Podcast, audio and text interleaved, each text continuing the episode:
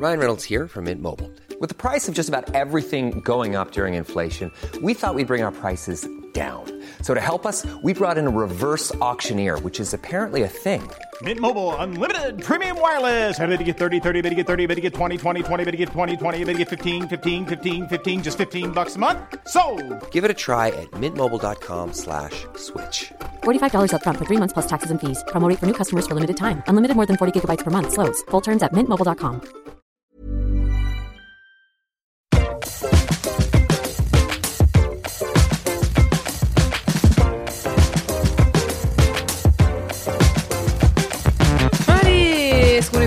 est On est parti Allez, bienvenue dans l'épisode 31 de Laisse-moi kiffer. Laisse-moi kiffer, c'est quoi? C'est le podcast du kiff et de la digression, aka à la pistage des podcasts français. Respire. Ah, waouh Je suis impressionnée. Incroyable. Eh, c'est pas mal, hein Vous savez qu'on n'a pas eu de jingle des gens Ah non, tu déconnes. Personne Non, Je attends, suis déçue. Vous me Je suis décevez. déceptionné. Je suis la meuf qui ne Bah. fait jamais aucun jingle et je comptais sur vous pour ne jamais être obligé d'en faire parce qu'on aurait pu passer les vôtres et vous en avez pas envoyé. Mais attends, je suis choquée. Y a pas Naël qui t'a envoyé un jingle? Alors Naël peut-être, je sais pas. Il m'a dit j'ai envoyé j'ai fait un jingle pour email laisse-moi kiffer. Il est dans le noir et tout. Il s'est donné le pauvre. Il va encore dire que. Il est dans le noir et tout, ça veut dire qu'il me l'a envoyé où ça? Il me l'a envoyé sur Facebook et- ou un truc dans le Je genre. sais pas moi. Peut-être. je ne sais pas. Pas à l'adresse. euh, Bon, il te le renverra pour la semaine prochaine. L'adresse qui est laisse-moi kiffer être mademoiselle.com. C'est Ah vraiment genre. oui. Ah bah non, il a pas envoyé là, Bah je voilà. pense. Voilà. On a vraiment créé une adresse mail. Euh, mais si, il y a une personne qui m'a envoyé, c'est Tom. Alors Tom, euh, j'ai pas écouté encore, mais je sais qu'il m'a envoyé un message pour me dire qu'il les avait envoyés. Donc euh, c'est lui qui a eu l'idée, c'est lui qui a fait. Donc déjà, c'est Ah. un bon pas. Merci, ah oui, merci, Tom. Donc euh, je vais faire des jingles et puis s'il y a des jingles de Tom, je les rajouterai. Ça sera Yes. double jingle. Trop bien. Trop bien. Ça vous va J'ajouterais que Tom est un prénom que j'aime beaucoup. Ok. Parce que ça me rappelle le fromage. Le fromage. Et j'adore ça. Oui. Ouais, je me disais la même chose. Je me disais, on doit avoir la même chute. Ah mais les très deux bon. dalleux quoi. Ouais, c'est clair. Je vous ai dit, je sais pas si je vais être concentrée, je pense qu'un truc c'est de bouffer là. Mais euh, Ouais. il y a, quand j'étais plus jeune, il y avait des prénoms qui me faisaient penser à de la nourriture et par exemple Baptiste, ça me faisait penser à un croissant. Voilà. Moi. Nicolas, Nicolas, ça me faisait penser au chocolat. Non mais ça c'est parce que c'est trop facile, c'est parce qu'il y a Ola, tu vois, c'est nul. Cola.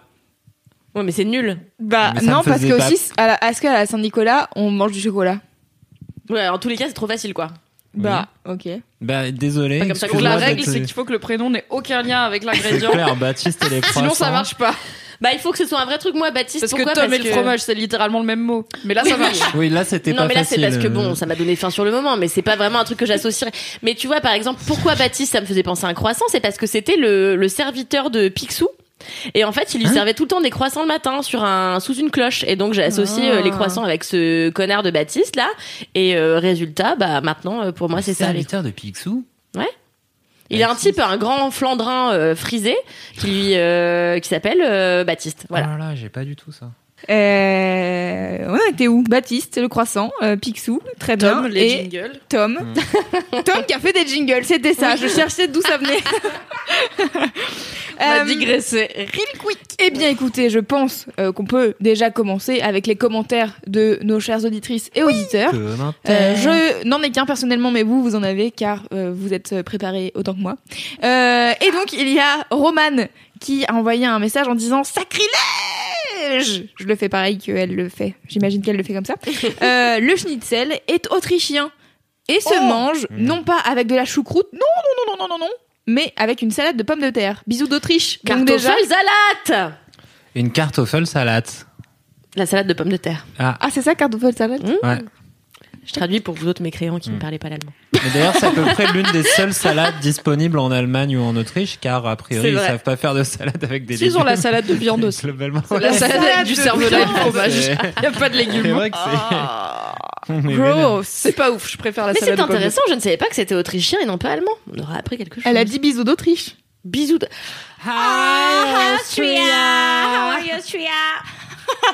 Merci, j'ai cru que tu l'avais pas entendu. Sorry. Peur. Mm, sorry. Euh, voilà. Donc euh, écoutez, euh, on apprend euh, comme à chaque fois qu'on parle d'un truc à l'étranger, il y a quelqu'un à l'étranger dans le même pays qui nous dit Mm, vous avez tort. globalement. Ça, C'est clair, on est jugé par le monde entier. Dès Ouais, que tu dis c'est un clair. truc, non, non, alors moi j'y vis, vous dites de la merde. Bah, Ah, en même temps, désolé. c'est En même temps, on n'est pas là pour être spécialiste en tout, donc C'est merci. ça, on Bon, ré- pour être spécialiste en quelques trucs quand même, de temps en temps, tu vois. Non, on a dit la moitié des C'est informations. toi qui es moins spécialiste, Cédric, en plus, donc. Non, je sais pas si on, on se bat entre Cédric et moi quand même. hein. Mais bon. L'approximation. Faites homme. Mais c'est bien d'être approximatif. Après, on apprend des vrais trucs quand les gens nous envoient des messages pour nous dire Ouais, c'est pas vraiment ça. En C'est fait, est-ce qu'on le c'est- ferait pas un peu exprès pour laisser l'opportunité aux internautes euh, d'avoir une place dans ce podcast? Mais tu as tout révélé, Kalindi. Nous Notre sommes spécialistes de tous les sujets et nous nous mettons au niveau de notre audimètre. Voilà. Ça les aide à se sentir un petit peu flattés. Le plan La satanique pire révélé. personne. Est-ce que vous avez d'autres commentaires, vous, du coup? Ouais. Ouais. Oh là là, chacun en a un, c'est beau. Faut Je l'ai. ça à chaque fois. chaque fois, oui, tout à fait. Bon bah voilà. J'ai un message de Eliora qui m'a écrit. Alors c'est pas euh, une question, mais c'est un commentaire chou. D'accord. Salut Mimi, je suis une lectrice de Mademoiselle et j'ai récemment commencé à écouter Laisse-moi kiffer. J'ai écouté celui où Louise dit qu'elle adore les briques rouges de Belgique. Meilleure chose. Puis celui où Fab fait référence à Marion Seclin quand elle dit que si tu aimes un truc sur internet, il faudrait plus souvent oser le dire au créateur. Donc je fais d'une pierre deux coups avec ce message parce que j'adore écouter Laisse-moi kiffer et parce que j'habite à Sheffield en Angleterre. Oh my et cette God. Hello, England. How are you, England? et cette ville a beaucoup de maisons en briques rouges, donc je pense beaucoup à Louise en marchant dans les rues. Voilà, je vous aime beaucoup. Meilleure personne. La meilleure Merci. Eliora. T'as un très joli prénom, Eliora. C'est Bravo. vrai très joli, beau, Eliora. Eliora. De hurler Ça te penser à de la bouffe ou pas? Eliora, non, ça me fait penser aux autres connards là qui chantaient. Ah, Power Ah mais non mais non. Ah, mais non, Putain, j'ai une super blague. Attends, je la trouve plus. Ok, Parce que L'autre jour, je mangeais un truc et je me suis dit, c'est trop la musique des rats qui colle avec ce plat. C'était quoi? Ah oui, c'est ramen. Ramen au rat. Personne qui fait mais Ah, des. C'est chaud. J'adorerais dans habiter dans ta tête. tête, putain. Il doit se passer tellement de choses. Bah ça ouais. me fascine. Parfois, il se passe rien du tout aussi. Hein. Comme tout à l'heure, je suis allée voir un film, il se passait rien dans ma tête. Voilà. Blanc. J'espère qu'on sera partenaires. Je vous dirai pas quel film ça nique, quel distributeur. Voilà. c'est bien, bravo. Euh, ton commentaire, Kalindi? Ouais, désolé, ça va paraître super prétentieux. On aurait dû inverser, j'aurais dû lire le tien. Bah, Et grave. faire genre, quelqu'un m'a écrit de l'amour pour Kalindi. Bah tiens, Cédric, fais comme si on te l'avait envoyé à toi. mais si ça s'adresse à toi. Ah oui, ça n'a pas de sens. Salut, Kalindi. Je t'envoie ce message pour te dire que tu es mon gros kiff de cette année. J'adore ce que tu fais, j'adore ce que tu es. Je ne loupe pas un seul laisse-moi kiffer. Big up à toute l'équipe quand même, c'est gentil. Merci des gays, mais mercredi, un mercredi sur deux, bien évidemment, car vous êtes les meilleurs. Avec Ah, vos mais- et vos vides bolos toujours plus dingues les unes que les autres. J'ai réussi à convertir mon mec qui est devenu terriblement accro. Bref, je veux que tu sois ma meilleure copine. Continue de me faire rire. en Ma meilleure amie. Si fort. Ne change rien. T'es au top. Signé ta plus grande fan, Louise. Un message. C'est toi, Loulou Un message passionné. Merci beaucoup, Louise. En plus, t'as une très belle photo de profil. Voilà. Par contre, alors je tiens à préciser un truc sur euh, sur les différentes équipes. Ah, euh, Enfin, genre, vous avez le droit d'avoir des préférences, mais merci d'arrêter de nous le dire et de nous l'étaler sur la face, car vraiment c'est très peu agréable. Enfin, moi, je fais partie des deux équipes, tu vois. Bah là, il y a quelqu'un qui dit un mercredi sur deux, car vous êtes les meilleurs, et je suis là. Arrêtez. Tu vois, Ah, ok, dire je l'ai pas entendu. Je l'ai pas, J'avais pas compris je ça l'ai pas comme ça, entendu moi, comme genre, ça. non euh, plus. vous êtes les meilleurs, euh, mais pas par rapport à l'autre Oui, équipe. Genre, je vous êtes les compris best. euh, mode genre, ouais. D'accord. c'est comme ça. Bon, Faut bah, pas créer de la rivalité là où il y en a pas. Mais du coup, moi j'ai l'impression que des fois, les gens ils sont là, non, mais moi je préfère cette équipe-là, mais moi je préfère cette équipe-là. Je suis là, venez, on s'aime tous, on est, c'est tous bien. Ouais, mais c'est un peu comme le bonheur. une, Mais- une ligue de sport. Les gens, ils ont leur. euh, Mais ont ils leur ont le droit d'avoir leur préféré, je demande juste ils à ce qu'on là. me le dise pas, moi. Parce que Loulou, elle est dans les deux, donc c'est pas sympa. C'est comme si on lui disait, t'es moins cool quand t'es pas avec Putain, telle et telle vrai. personne, tu vois. Alors que Loulou, elle un est peu uber cool tout le temps. l'Alsace-Lorraine, quoi, et on se partage. euh, Bon Louise, du coup t'as écrit un super message, tu viens de te faire engueuler, désolé. Moi je t'aime beaucoup Louise, merci d'avoir dit que tu nous préférais.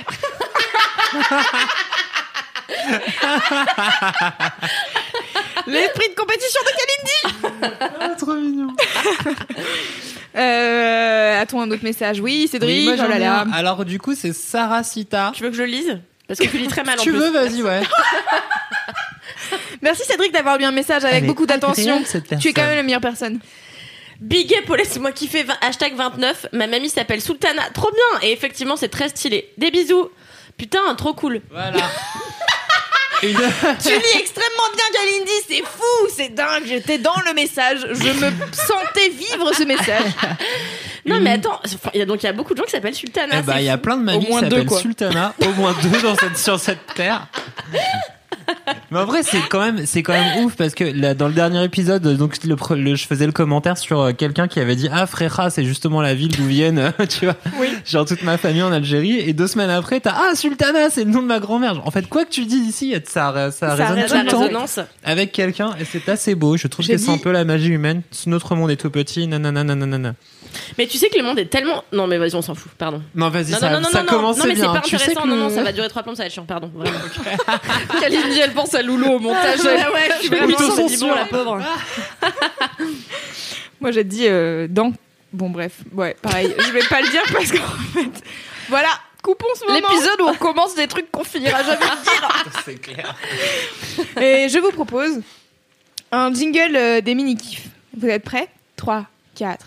C'est le jingle des mini-kifs de Laisse-moi Les mi-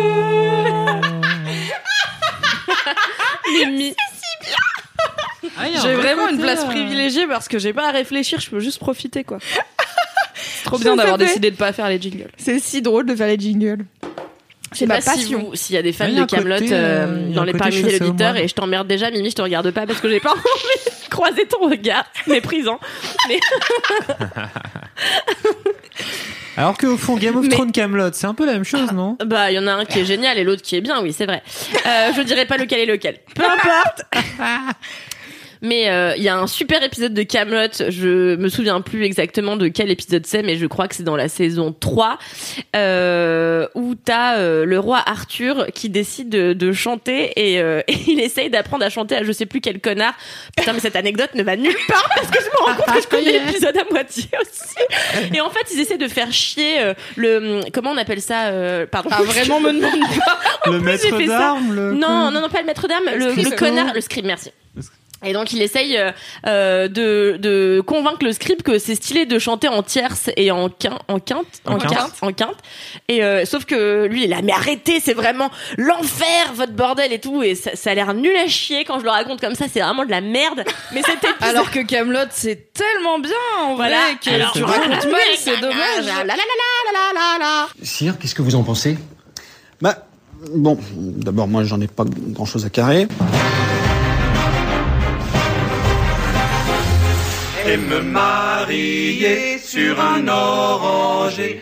Et me marier sur un oranger. Sur un eau à la volette sur un eau à la volette sur un oranger. Mais l'acteur du, scribe, il vit euh, dans mon quartier. Et je le, Mais je, le- génial je le croise quand je vais au Franprix acheter, acheter des, du jeu- d'acheter des Ce conneries. grand acteur qui Voilà. est resté dans toutes les C'est ça. Putain, mais la meuf. Je me souviens bien du scribe. le grand Flandrin là un peu dégarni Oh, la mais langue de il y a vraiment une tronche de chaussée aux moines tu vois Mais oui, grave. Mais oui, mais complètement. on l'enverra à cette chère personne qui On lui fait des bisous s'il nous écoute. bisous sur ta calvitie Mais. ok. mais c'est un de ces Est-ce que tu veux donner Bah une ouais. vraie info sur Camelot? Oui oui Euh, le premier film euh, rentre en production là voilà C'est Euh, parti, ça euh, donc tourne. va y avoir, c'est le premier et je pense qu'il va y, en- enfin il est censé y en avoir trois. Donc euh, le film est attendu pour 2020. Euh, le film est attendu pour 2020. Euh, je pense que ça, vous, ça peut vous paraître, vous les fans, euh, être dans longtemps, mais euh, vous-même, vous savez que ça fait des années qu'on attend, un an de plus, un an de moins, c'est pas Ouais, très grave. Le principal, c'est que ça finisse par arriver. Euh, merci à vous qui euh, regardez Camelot, d'être des personnes euh, finalement douées de bon goût. Fidèle. Euh, Et quant patiente. aux autres, euh, j'ai pas envie de parler. Voilà. Mimi en mode. Pourquoi on parle de Camelot dans le podcast du kiff et pourquoi Kalindi m'a snipé avant même que j'ai dit quoi que ce soit? C'est parce qu'il est possible que j'ai exprimé une certaine euh, angoisse, voire euh, frustration, voire colère préparative, car le film Camelot est entré en production et je suis très contente pour tous les gens qui aiment Camelot car ils vont avoir un à trois films, idéalement trois, tirés de la série qu'ils adorent et ça fait très longtemps qu'ils attendent. Donc, bravo, merci Alexandre Astier de faire un film pour les gens qui veulent voir le film, c'est trop bien. Cela dit, je n'aime pas Camelot, ça me désole car j'aime rire et que Camelot, il paraît que c'est marrant et que quand je regarde des gifs de Camelot, je rigole, ça ça marche. Mais quand je regarde des épisodes de Camelot, je ne rigole pas du tout. Ça ne marche pas, je ne sais pas pourquoi, ça ne prend pas sur moi. En soi, c'est mon problème, c'est pas grave, c'est moi qui peux pas profiter du truc que tout le monde aime bien. Et je vais pas dire que Camelot c'est pas bien, je dis moi ça me fait pas rire, c'est pas grave, tu vois. Sauf que une certaine portion des fans de Camelot, peut-être un peu plus vocaux que les autres, a du mal à accepter finalement qu'on puisse ne pas rire devant Camelot. Donc, ce qui se passe généralement quand je dis Hum, moi Camelot ça marche pas, j'aime pas trop, ça me fait pas rire, c'est que comme en plus c'est des épisodes courts.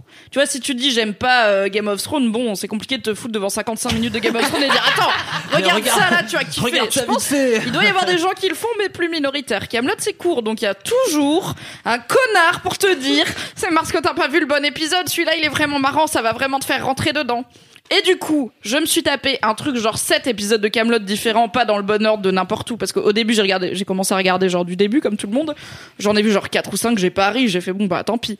Mais il y a toujours chaque fan de Camelot a son épisode préféré qui pour lui est l'épisode qui va te faire rentrer dans le délire même que même si t'as déjà essayé et que t'aimes pas. Et ce sont des gens qui ont un problème avec le nom. Qui ont un problème avec le consentement, qui ont un problème avec le fait que peut-être ça fait sept fois qu'on te fait le coup et que tu n'as plus envie de regarder des putains d'épisodes de Camelot et de pas rire, car tu aimerais rire mais tu ne ris pas. Et ce n'est pas une attaque personnelle contre ces gens qui aiment Camelot, c'est une attaque personnelle contre les gens qui aiment Camelot et qui n'acceptent pas que rien ne fait rire tout le monde et que peut-être Alexandre Astier est une personne un peu insupportable. Voilà. Non, franchement, jusqu'à Voilà. ce que tu dis ça, j'étais d'accord avec toi. Genre, j'étais là, je peux comprendre, tu vois. Parce que. T'es allé trop loin, Mimi, t'as sauté Là, le requin loin. Non mais il y a tellement de gens qui lui sucent la bite, je suis désolée, c'est pas un génie le gars quoi. Bref, c'est on le parlera d'Alexandre Astier une autre fois. je ne voulais pas faire ça dans Laisse-moi C'était justement mon mini kiff. Non, mais je, je ne voulais pas faire ça dans Laisse-moi kiffer. Fab m'a dit, parle-en dans Laisse-moi kiffer. J'ai dit, bah c'est le podcast du kiff et de la digression certes, mais du kiff. Je vais pas juste arriver et chier Après, sur si une ton partie kiff, des fans c'est- de Camelot gratos. Mais Ouais, mais c'est comme quelqu'un m'a provoqué, je prends un petit rôle de la team sucré-salé. Voilà, j'amène le sel dans la brigade du kiff pour dire que arrêtez de forcer les gens à regarder Camelot s'ils n'aiment pas regarder Camelot. Et du coup, j'ai une angoisse qui est que il va y avoir bientôt des images du tournage, puis il va y avoir des bandes annonces, puis il va y avoir un premier film, puis les réactions au premier film, puis les débats sur le premier film, puis le deuxième film, puis le troisième film, etc. Et je sens qu'il y a des gens du coup qui vont vouloir me parler de Camelot et que je serai là cool, je veux bien écouter ton enthousiasme, il y a pas de souci, mais il se trouve que moi voilà, je n'aime pas trop Camelot et que cette Zumba va reprendre alors que c'était fini putain, ça fait des années que c'était fini et que ça genre il y en avait de moins en moins des gens qui essayaient de me faire regarder Camelot et là ça va reprendre. Je ne veux pas regarder Camelot, j'ai essayé. Non merci. Au revoir. Voilà. Mais euh, là où les gens ont eu tort, c'est d'essayer de te montrer des épisodes décorrélés, enfin comme ça, qui pas dans l'ordre, Mais j'ai que essayé dans l'ordre. non mais oui, non mais Moi, j'ai longtemps, moi, ça, j'ai longtemps j'explique trouvé ça ça pour les pas gens. drôle du tout. Non. Avant un jour de ma meuf, elle m'a- qui est lyonnaise et comme la plus, euh, trois quarts du cast euh, de Camelot est lyonnais, elle m'a dit mais t'es complètement con, regarde. Et elle m'a forcé. et Après j'ai kiffé. Donc, Moi, j'ai aimé des premiers Voilà. jours, mais en fait, Le là où je comprends, là où je comprends Mimi, c'est que moi, pareil, au, au tout début, quand c'est sorti, je regardais les épisodes dans le désordre, euh, et après, je m'y suis Ouais. mise vraiment à l'époque, ça passait sur M6, et je regardais. euh, et j'ai trop kiffé. Et en fait, euh, là, ce que j'aime beaucoup dans Camelot, si juste je peux être sérieuse deux minutes, c'est que euh, en fait, t'as une vraie progression qui est que Camelot c'est hilarant les quatre premières saisons, et en fait, à la cinquième saison, ça donc hilarant pour les personnes qui ont de l'humour. Et euh, Et euh, c'est hilarant pendant les quatre premières saisons.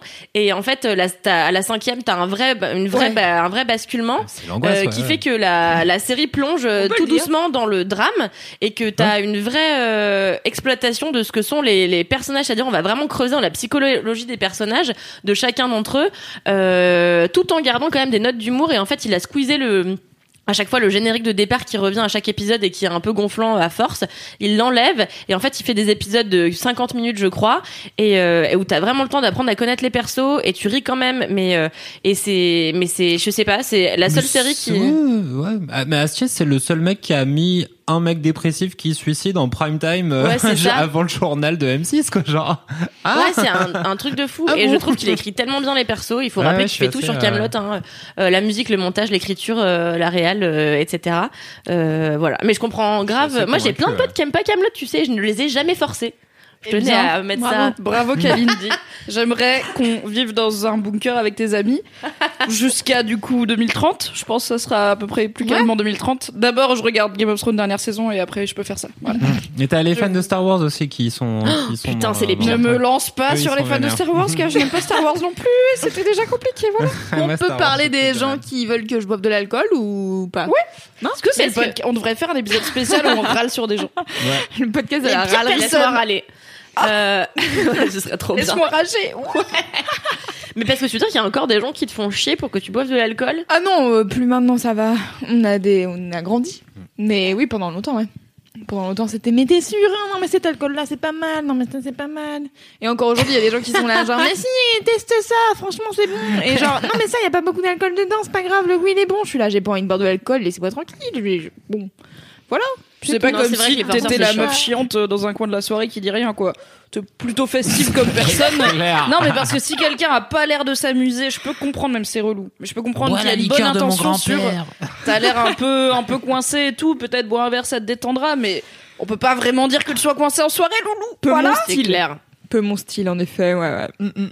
Mais d'où vient bon, toute voilà. cette joie de vivre et cette euh, faculté à. Elle boit pas d'alcool, la- justement. Ça vient pas de l'alcool, d'où ça vient Comment t'as la teuf dans le sang, Loulou, en toute occasion? Eh bien, une fois, j'ai dit à mon père que euh, je pensais qu'il avait trop bu quand euh, il était enceinte. Puis après, je me suis rendu compte que c'était pas lui qui était enceinte. C'est tellement coup, bah, mignon. Voilà. c'est tellement. Quoique aux États-Unis, on dit we're pregnant et donc euh, les hommes peuvent dire qu'ils sont aussi enceintes et ça, ça inclut donc les deux les deux membres de voilà Ok, de la famille. très Bah très voilà, bien. sûrement mon père était bourré pendant que ma mère était enceinte, donc ça a dû influer. J'en sais rien. Parce que souvent je dis, euh, tu sais, genre que je suis tombée dans la marmite comme Obélix, quoi. Hein, Que j'ai pas besoin d'alcool parce que je suis. Naturellement bourré Naturellement en toute bourré. occasion. Ok. Mais ce qui est, ce Ce qui qui est est faux. mieux. Sinon, tu as le teint gris comme Cédric qui boit trop de pinte après le travail. Putain, peut jeter- Non, c'est surtout Cédric ne dort pas beaucoup. Pauvre Cédric. il a le teint gris. Mais Il a vient une de belle s'hydrater, peau, en plus. Une belle peau toute douce. C'est Elise qui l'a dit. Oh. Tu peux embrayer sur les mini-kifs, comme ça, ça me fait une transition. Ouais. On, on peut dire que c'était nos Parce qu'on a fait le, On, a, fait le jingle, mais après on a parlé de trucs et râlé. C'est l'heure du mini-kiff, mini-kiff, mini-kiff, mini-kiff, mini-kiff, mini-kiff, mini-kiff, Bah ok, ouais. donc on, on embraye sur les mini-kifs, Vas-y. c'est officiellement le moment des mini-kifs. Vas-y, Donc. Élise vient d'hydrater la peau de Cédric et elle a dit qu'il avait une peau toute douce et elle lui a massé le visage et apparemment c'était très agréable. Très bien, trop bravo. bien. Élise Francis, que vous avez entendu dans le dernier épisode de Laisse-moi kiffer, l'épisode 30. Tout à fait. Et il se trouve Ah, que pas en fait. non, Bref. c'était pas le, C'était le 28. Ouais. Dans la team sucré salé. Ouais. Et il se trouve que Élise Francis est mon mini kiff car c'est un mini kiff pour beaucoup d'amour. Élise Francis et Marie Chanchon de Mademoiselle que vous avez aussi entendu dans je sais plus quel épisode de Laisse-moi kiffer car ça date euh, sont mes mini kiffs car elles s'en vont de Mademoiselle et à l'heure où nous tournons elles ont déjà entamé leur pot de départ à- auquel nous allons les rejoindre Oui. pour boire l'intégralité des pintes et des verres d'eau pour Loulou ou autre soda non alcoolisé. Pour avoir le Et, teint euh, gris. hein Pour avoir le teint gris. oui, pour avoir le teint gris dès demain. Et donc, Élise Francis, qui était responsable mode et créativité do it yourself en général sur Mademoiselle, et euh, Marie Chanchon, qui était à la régie commerciale et qui nous chopait les partenariats culture, donc notamment cinéma avec Kalindi, euh, s'en vont en même temps de Mademoiselle. Et c'est mes mini kiffs, même si je les aime beaucoup, mais c'est juste que c'était bizarre, je trouvais, d'en faire un gros kiff, car je suis chelou. Voilà.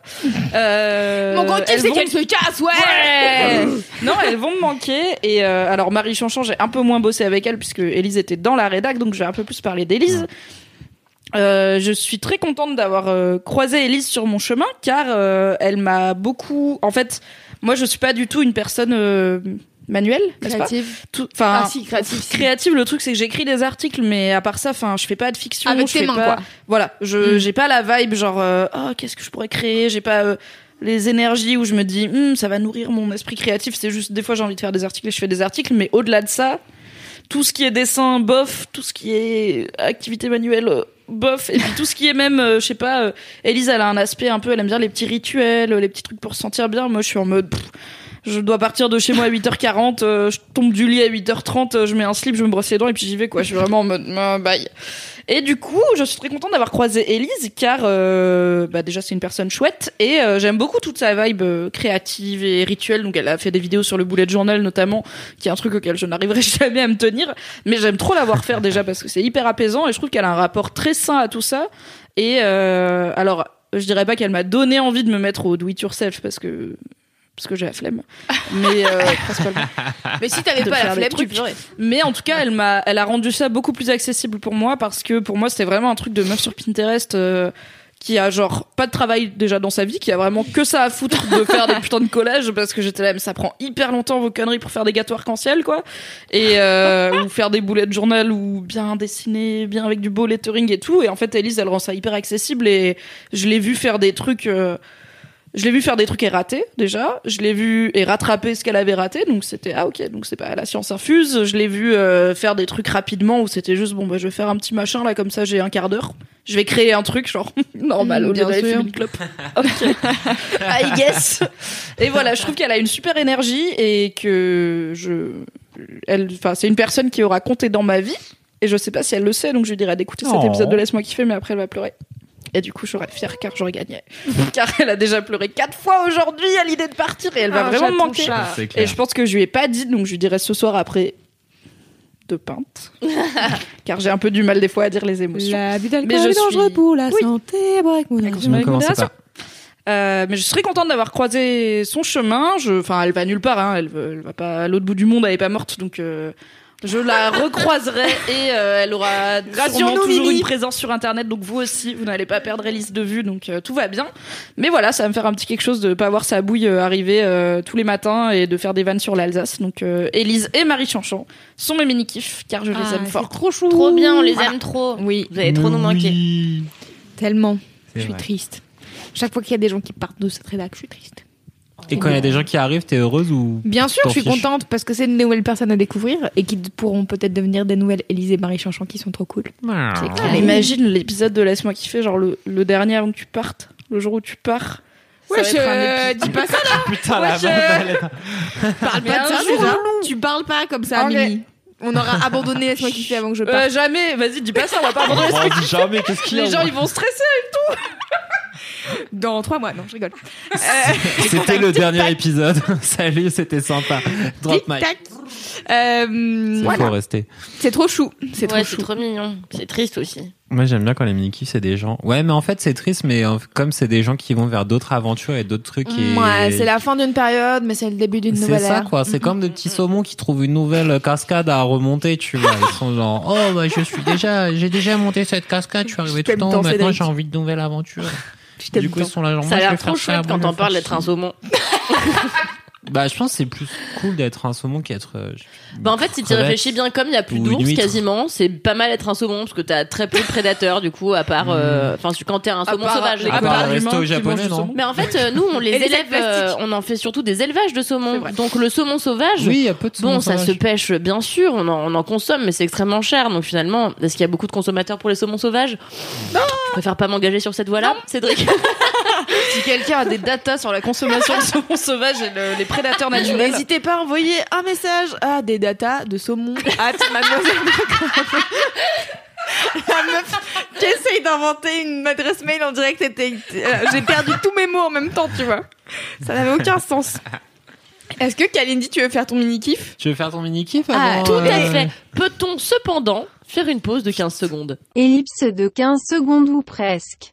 On aurait dit moi qui parlais. Mimi vient de me raconter l'anecdote où elle me dit j'ai bien aimé euh, l'épisode euh, dans euh, 10% euh, où euh, ma machine et machine elles sont à Michel Drucker. Déjà, j'ai dit Virginie et Fira et Ramsey, ok, je me souvenais, et j'ai dit oui, ils étaient à Michel Drucker, comme si j'étais ma mère. 128 Disait, T'as vu ans. machin à Michel Drucker D'ailleurs, vous saurez que mon père fait régulièrement du vélo avec Michel Drucker.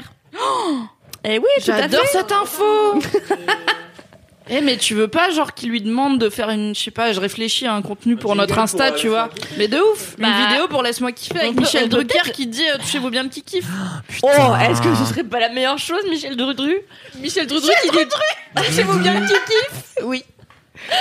C'est mon nouveau rêve, putain. Bah, moi, je veux bien. j'aimerais hein. bien connaître les mini kiffs de Michel Drucker. Euh, bah, tu sais, lui, qu'est-ce que ça peut être ces mini-kifs des accoudoirs euh, plus veloutés? Pour son canapé rouge, Son tu chien, vois. il a un chien. Il est pas mort son chien? Et ben il a un nouveau chien, je crois. Je sais Non, pas. peut-être que. Tu connais pas du tout de quoi elle parle. C'est la meuf qui a pas regardé la télé depuis 2008. Non, peut-être qu'il kiffe genre les, sex, les sextoys en acier trempé ou un truc comme ça, on Ouais, sait pas fais quoi. pas Moi je là. pense qu'il est hardcore. C'est que Hardcore. cassé mon ongle. Merci. La pire meuf, j'espère que ton mini kiff c'est ta manucure. Vous savez que mon stage de troisième, euh, je l'ai fait chez France 2 et euh, j'étais trop contente parce qu'un jour j'allais m'acheter mon sandwich. J'ai croisé Michel Drudru et en fait mon père il m'avait dit ouais vu que tu vas en stage chez France 2, euh, t'iras voir Michel Drucker et tu te diras ah dis donc mon père c'est Sunil, euh, tu fais du vélo avec lui. euh, Ah, euh, mais il à- fait du vélo avec lui depuis genre 20 depuis- ans quoi en fait. quoi. perpète, ouais. Ah ouais. Et j'ai jamais osé aller voir Michel Drucker, mais euh, d'ailleurs, euh, mais ce jour-là, je me suis assise sur le fauteuil de Michel Puja de David Pujadas. Et Michel Pujadas, et j'étais trop fière. Et c'était trop bien, genre j'avais pris des photos de moi mhm, en train de faire la chouin sur le fauteuil sur le fauteuil de David Pujadas. T'as encore ça? J'ai envie, j'ai envie de, de crowdfunder quand même. hein. un photoshoot de photos sexy de toi sur le canapé de Vivement Dimanche. J'ai Pitié, s'il vous plaît, mettez-moi sur le canapé. En plus, vous savez que c'est un de mes rêves. Parce Non, mais- que pour être sur le canapé De Michel Dimanche. Il faut avoir une sacrée carrière 40 quand même, les gars. hein. minimum. ouais. Ah bah attends, Mhm. non c'est pas vrai. Maintenant il ouvre un Mhm. peu à la jeunesse parce que sinon les gens, tu sais les gens ils sont à moitié morts les gens qui regardent Michel Drucker. Mhm. Donc pour que la jeunesse Ma mère le prend personnellement, mais ok. Non mais c'est non, mais c'est le dimanche après à la télé. Non mais attendez, c'est- si, c'est t'es c'est jeune, t'es- plutôt t'es- euh, que dors. crowdfunder, il faut trouver euh, un ou une productrice euh, de Vivement Dimanche. Est-ce que mais vous son avez rep, il fait du vélo avec Michel Drucker, il y a pas besoin de trouver une productrice. Son rep, il dit Michel, ma fille, son rêve, ce serait de faire des photos sur ton canapé. Michel, il dit OK. Chelou, Et chelou. il sait pas que c'est des photos sexy. Chelou de- Et il l'apprend chelou trop tard. Et du coup, pourquoi tu veux crowdfunder ça? Non pour mais- la tenue. Ah d'accord. Ça ça va, ça coûte 15 balles Eh, rue du mettez plaisir. 50 hein. centimes chacun, ça ira. Non mais sinon faites déjà des montages de moi sur ce canapé, j'en serais ravie. Avec le chien de Michel Drucker.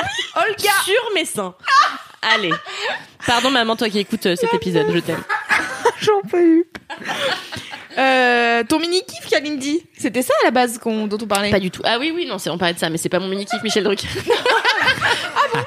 C'est vrai? Putain. Non, mais on a Ça fait une pause. faire- elle- Laisse-moi kiffer pendant 70 ans et un jour. Non, mais il sera mort. Bah ouais. Arrête, fais Je ton pense qu'il est mini. Arrête, tu digresses, je le sens. C'est un truc, j'ai peur que ça vous intéresse pas trop. Je vais essayer de vous le rendre intéressant. En fait, euh, Tu viens de me casser un tympan, Cédric. J'ai eu peur. euh, peur. moi j'ai pas de frères et sœurs. Ah là, vous le saurez. C'est ça son kiff, c'est d'être seul au monde, ouais Envoie un mail j'ai quand même des amis. un peu à mademoiselle pour commenter les mini kiffs. Tout Est-ce que que vous ça m'intéresse Ah Ah. Ok, je me tais, c'est ça mon mini kiff. Non, vas-y, Ne moi non plus, j'ai pas de et. Dis-nous où ça va tout ça. J'ai jamais eu de frères et de sœurs. Ah et j'en ah. aurai jamais parce que ma mère est ménopausée et mon père, euh, bah voilà. Et euh, il est un peu âgé. mais Enfin bon, bref, ils auront pas d'enfants quoi. Du coup, euh, j'ai pas de nièce ni de neveu. Ah oui, c'est chiant ça. Et euh, en fait, mon mec, il a un petit neveu Ah. qui a 6 ans. Et il s'appelle Charlie. Et il vient à peine d'avoir 6 ans. Et en fait, ce, ce petit garçon s'appelle Charlie. Et en fait, il est passionné depuis des années par les dinosaures. Mais c'est pas genre il est passionné comme les enfants normaux, tu vois. Il est passionné hardcore.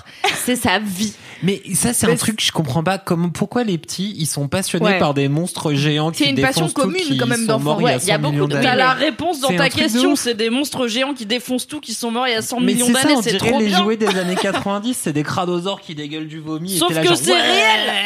Sauf qu'ils ont vraiment existé. Cédric, t'es au courant de ça quand même. Ah, c'est pas ce qu'on m'a appris. Kalindi, j'ai mais une question pour toi. mais ouais. c'est un truc de Je ouf, c'est t'écoute. qu'effectivement, il- N'hésitez pas du tout à me laisser finir ce mini kiff. Hein. Mais je t'écoute, Mimi, quand même. Comment t'appelles dinosaure? Ah, comment t'appelles dinosaure Bah maintenant ce matin j'ai pensé à mes moyens mes moyens mnémotechniques. Attendez, expliquez-nous cette blague euh, private. Écoutez, ce matin même, j'entends Kalindi pester en tapant sur son clavier, ce qui lui arrive régulièrement, et elle dit juste « Ça me saoule, le dinosaure, je sais jamais comment l'écrire, il est où le O, putain ?» Donc Kalindi ne sait pas s'il y a d'abord O et puis AU, ou d'abord AU et puis O, donc Si, je y a voulais voir... d'abord O puis AU puisqu'on dit dinosaure et non pas dinosaure. Voilà. C'est ça ton moyen de Sauf au Québec où on dit Ah, j'ai bien vu les dinosaures. C'est- Au revoir. C'était sympa. Salut tout le Hi monde. Québec, Allez. sorry Québec.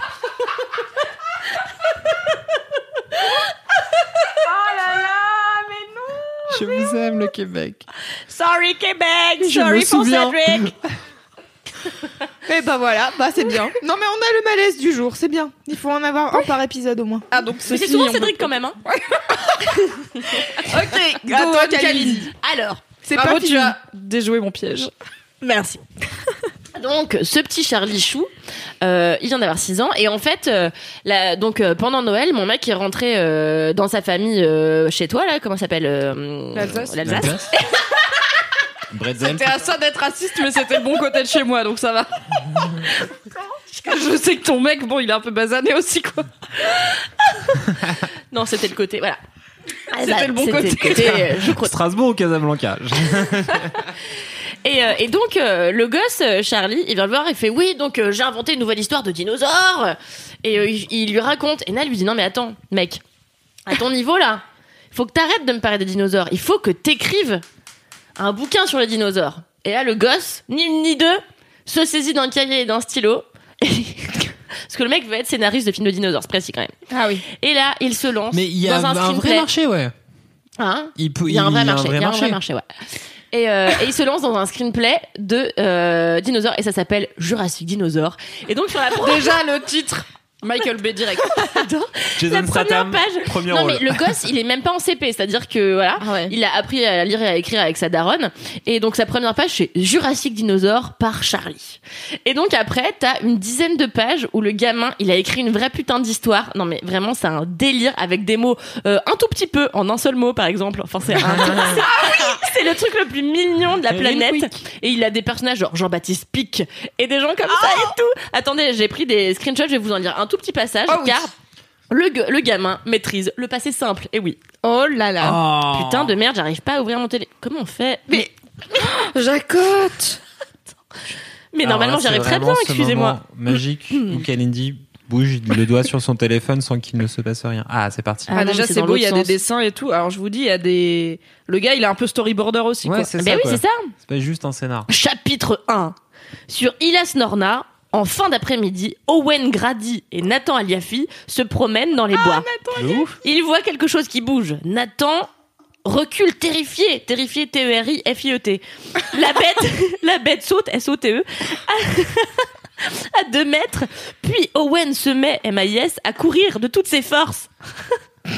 Un vélociraptor, la bête se met à poursuivre Owen. Owen, terrifié, trouve un pistolet enfoui sous les feuilles. Sous, S-O-U-E. Il tire sur le raptor, la bête s'excite, S-E-X-I-T-E. Puis se met à courir n'importe où. N-A-I-N-P-O-R-T. O-U-E. On dirait pas que tu te focuses sur les bons éléments de l'histoire. Owen a de plus en plus peur. Il court au parc. Pendant ce temps, P-A-N-D-E-N, S-A-S-T-A-N-S, en un mot. Pendant ce temps qu'il lâche le pistolet, la bête part quand il voit plus sa proie. Et Wow. ça, c'est génial. le début. Et franchement, On je- pourra le mettre peut-être en note du podcast Ah ouais, parce carrément. que ce roman est la chose la plus drôle qui me soit arrivée de lire cette année. Et je suis trop fière de mon petit neveu que donc je considère désormais comme mon petit neveu maintenant qu'il a du talent. Et euh,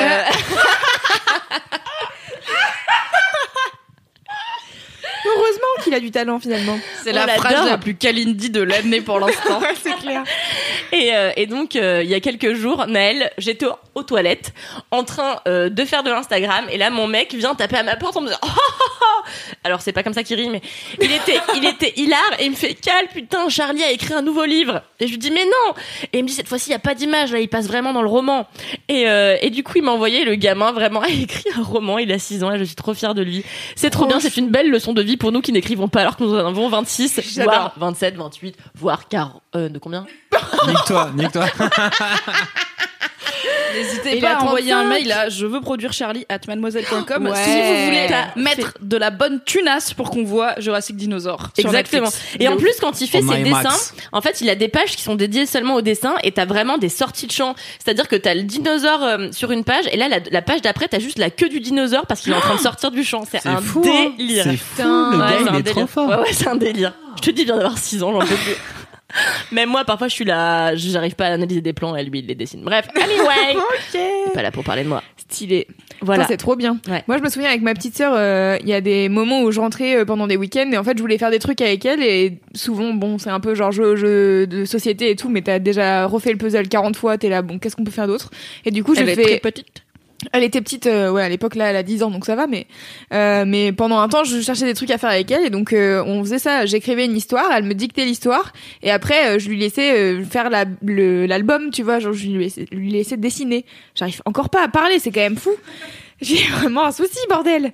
Et, euh, et voilà, et du coup, euh, à chaque fois, je lui disais, tu les gardes bien et tout, parce que j'aimerais trop les retrouver euh, plus tard. Mais bon, après, euh, ils ont déménagé, donc je sais pas si mon père a acheté les trucs ou pas, mais j'espère trop retrouver ça et me dire genre, oh, c'était si mignon. Non, mais c'est clair, il faut trop conserver ces trucs-là parce qu'en plus, ça peut être des débuts de vocation et je pense qu'il faut encourager les enfants dans les vocations qu'ils ont même depuis tout petit, tu vois, et leur payer peut-être des cours et les Grave. encourager dans leur direction, quoi. C'est comme ça qu'on fait peut-être des si talents. jamais c'est Spielberg et que t'as gardé le premier storyboard Putain, je vais le Cher, les gars, ta retraite, elle est assurée. C'est clair. Trop bien. Bien sûr, on passe à la tunasse. Bravo, Mimi. C'est quoi ton mini-kiff, mon loulou, chat amour? Alors tout à l'heure, j'avais pas de, je savais plus trop quoi, et en fait maintenant j'en ai trop. Louise. Alors, euh, je pense que mon mini kiff, c'est euh, les mêmes absurdes. Mmh. C'est alors selon Fabrice Florent, euh, le degré zéro de la créativité, c'est pas drôle. Et euh, selon moi, tu c'est bien. C'est juste les gens qui comprennent pas l'absurde, quoi. c'est la meilleure chose au monde. Donc en fait, la dernière fois, je traînais sur Twitter parce que euh, je m'occupe de l'Instagram de mademoiselle.com. N'hésitez pas à aller euh, le suivre, mademoiselle.com sur euh, l'internet. Et euh, et du coup, je m'en occupe et donc je cherche des trucs à poster dessus. Et euh, je cherche dans les tweets euh, les meilleurs euh, retweets, etc. Et donc euh, je tombe sur un mec euh, qui euh, dit que les carbonara c'est mieux que les bolognaises. J'en Oh. fais un post Instagram, ça a très bien marché. Et je tombe ensuite sur les mêmes absurdes, c'est-à-dire mettre une phrase euh, à laquelle tu peux t'identifier facilement, genre euh, tous tous les mêmes de l'internet, quoi. Vous voyez à peu près, je pense que ce que c'est. Et euh, et ensuite, tu mets une photo qui n'a rien à voir. Et donc, ce qui est drôle, c'est que ça n'a rien à voir. Et donc, il faut trouver un truc assez idiot, assez absurde, pour que euh, vraiment tu te dises, mais quel est le pourquoi du comment, et que tu puisses pas trouver l'interprétation qui marche. Et le truc le plus marrant, je pense, c'est que Mimi ne comprend pas.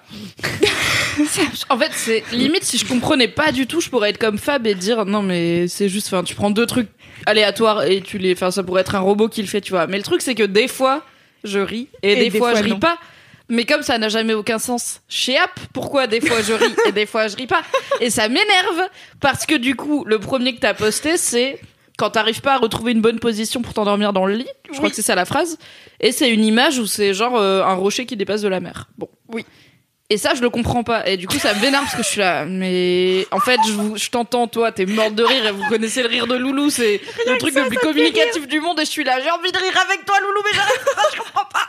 Et il y avait ce bon compte Juliette aussi, euh, qui est aussi passé dans Laisse-moi kiffer et qui était, mais elle roulait par terre. Et j'étais là. Ça fait deux jours qu'on s'envoie des faux oui. mèmes sur Messenger. C'est Ce drôle. matin, je lui ai envoyé une photo. Je sais plus ce que c'était. J'ai tapé pipe. Ah oui, j'ai tapé pipe dans Google. J'ai pris la première photo de pipe que j'ai vue. Pipe le L'objet. de type Cédric ne rit tabagisme. pas. Je sais que c'est l'objet, mais c'est rigolo quand même. Et donc, du le coup, mot, il est marrant. C'est comme une bite d'amarrage, c'est marrant, même si tu sais que c'est pas vraiment une tub. Bon. c'est vrai.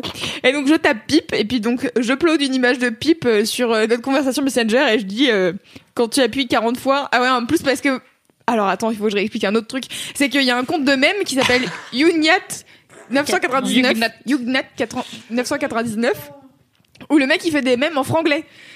Donc euh, ce matin chose. je lui ai fait, je lui ai fait un mème en franglais. Je lui ai dit euh, When you wake up after euh, appuyer sur le bouton snooze euh, 40 times. Et, euh, et donc j'ai mis pipe avec. Et donc elle a ri. Et c'est drôle.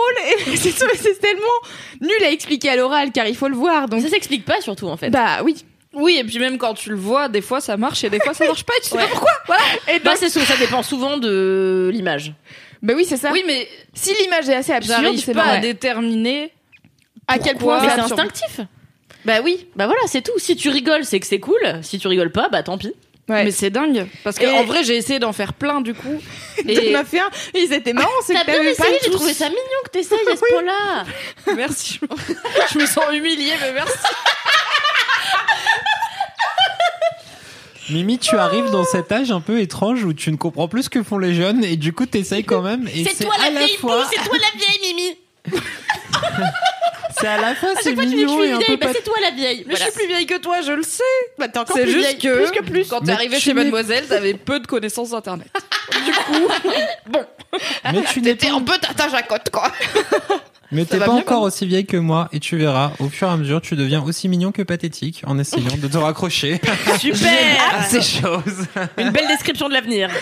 Mais non, mais en plus, genre, les, je- j'adore C'est les drôle. mèmes. Genre, vraiment, les mèmes, c'est ma passion. Et je sais que ça va hyper vite et qu'il y a plein de gens pour qui c'est dur à suivre et que des fois, t'arrives pas trop à comprendre ce qui est marrant et tout. Mais, genre, généralement, je suis bonne en mèmes. Et du coup, là, avoir des mèmes où je comprends pas. le- En fait, je comprends l'idée de. Ce qui, m'a... ce qui est marrant, c'est que c'est absurde. Mais je comprends pas quand ça marche ou quand ça marche pas.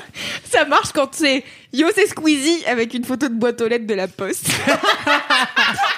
Je ne sais pas. si, c'est Mais je trouve ça hilarant, yo, tout le monde s'est squeezie avec une photo de boîte aux lettres de la poste. Je suis mort de rire, alors que quand tu trouves pas la bonne position pour dormir avec un rocher dans la mer, je ris pas. Tu vois? C'est- Cette phrase est sortie de ma bouche et ça m'énerve. Voilà. Mais bravo Loulou pour ton kiff. Un mec qui a mis un truc où c'était euh, genre euh, Cambay euh, te dit euh, tu me manques et c'est une paire de chaussures. J'ai trouvé ça tellement hilarant. C'est la meilleure chose. Et en fait, donc sous ce mec qui a fait ce mème qui avait rien à qui où il y avait rien de logique.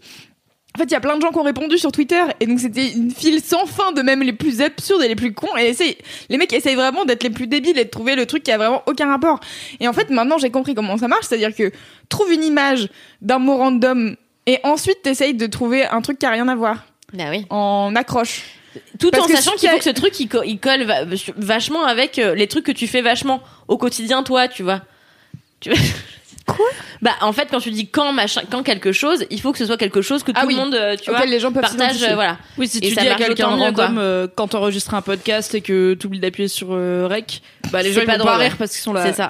Avec notre relatable. Donc je pense qu'en effet l'alliance des deux c'est ça qui fait un ton quart quoi. Ouais, c'est drôle, c'est hilarant. Voilà, donc c'est Envoyez mon- c'est mon vos kiff. meilleurs mèmes absurdes à laisse-moi kiffer at mademoiselle.com Ouais, pour on de en vrai sur Insta. ou at laisse-moi kiffer sur Instagram. Oui, sur Insta, c'est Ou sur euh, non sur on n'a pas de compte Twitter. Non, on n'a pas de compte Twitter. Ok. Donc at euh, Petrouchka sur Instagram. Non, sur Twitter. Sur Twitter, à Petrouchka, ouais. Mais Ouais, bon, ouais, voilà, vous voyez, Vous les mettez vous vous voulez, mais comme ça on rira ensemble. Mais Ouais. j'ai hâte. Si vous faites des mèmes absurdes, je vais rire si fort. Et je vais aller voir Mimi. Et en fait, le plus drôle hier, c'était de d'avoir Juliette et moi en train de mourir de rire sur des trucs. Et Mimi qui était là. Mais pourquoi c'est marrant? Je ne comprends Mais c'est clair que c'était Il y a rigolo eu des de fous hein. Ah, sur le c'était fait drôle. de pas réussir à trouver ça Mais le mieux, c'est quand t'as essayé de faire, à un moment donné, t'as fait, euh, donc comme euh, on avait fait euh, Yo, c'est Squeezie- Yo tout le monde c'est Squeezie avec euh, la, la poste, Ouais. t'as fait le truc. Damn la team shape parce que j'ai Oui. aussi découvert Thibaut InShape mais c'était pas mon mini. et du coup, lui sa catchphrase c'est Damn la team shape, c'est comme ça qu'il commence tous ces Mais trucs. sauf que moi j'avais pas la rêve de Dame la team shape, du coup Ouais. t'as mis ça avec une image random et j'étais Une image de compote de pommes. Oui mais là ça marche trop bien tu vois. Et ça, ça marche. Mais j'avais juste pas la rêve de la team shape. Ça marche trop bien parce que la compote c'est un peu healthy. Du coup comme Thibaut InShape, Ouais. euh, tu vois c'est un mec. euh, c'est très sucré la compote quand même. hein. Je pense bah que ouais, mais Thibaut là, tu vois, t'avais des fruits à côté, c'était genre, il y a pas de fruits, j'ai juste mixé des fruits. Ah, Et du coup, je pense que c'est presque trop fallu que je réaliste. mette un truc qui Ouais. est vraiment genre. euh, Attends, j'essaye de trouver là en live. Damn la team shape avec un pneu. Non parce que bah non parce que les gens qui se musclent ils lèvent des pneus.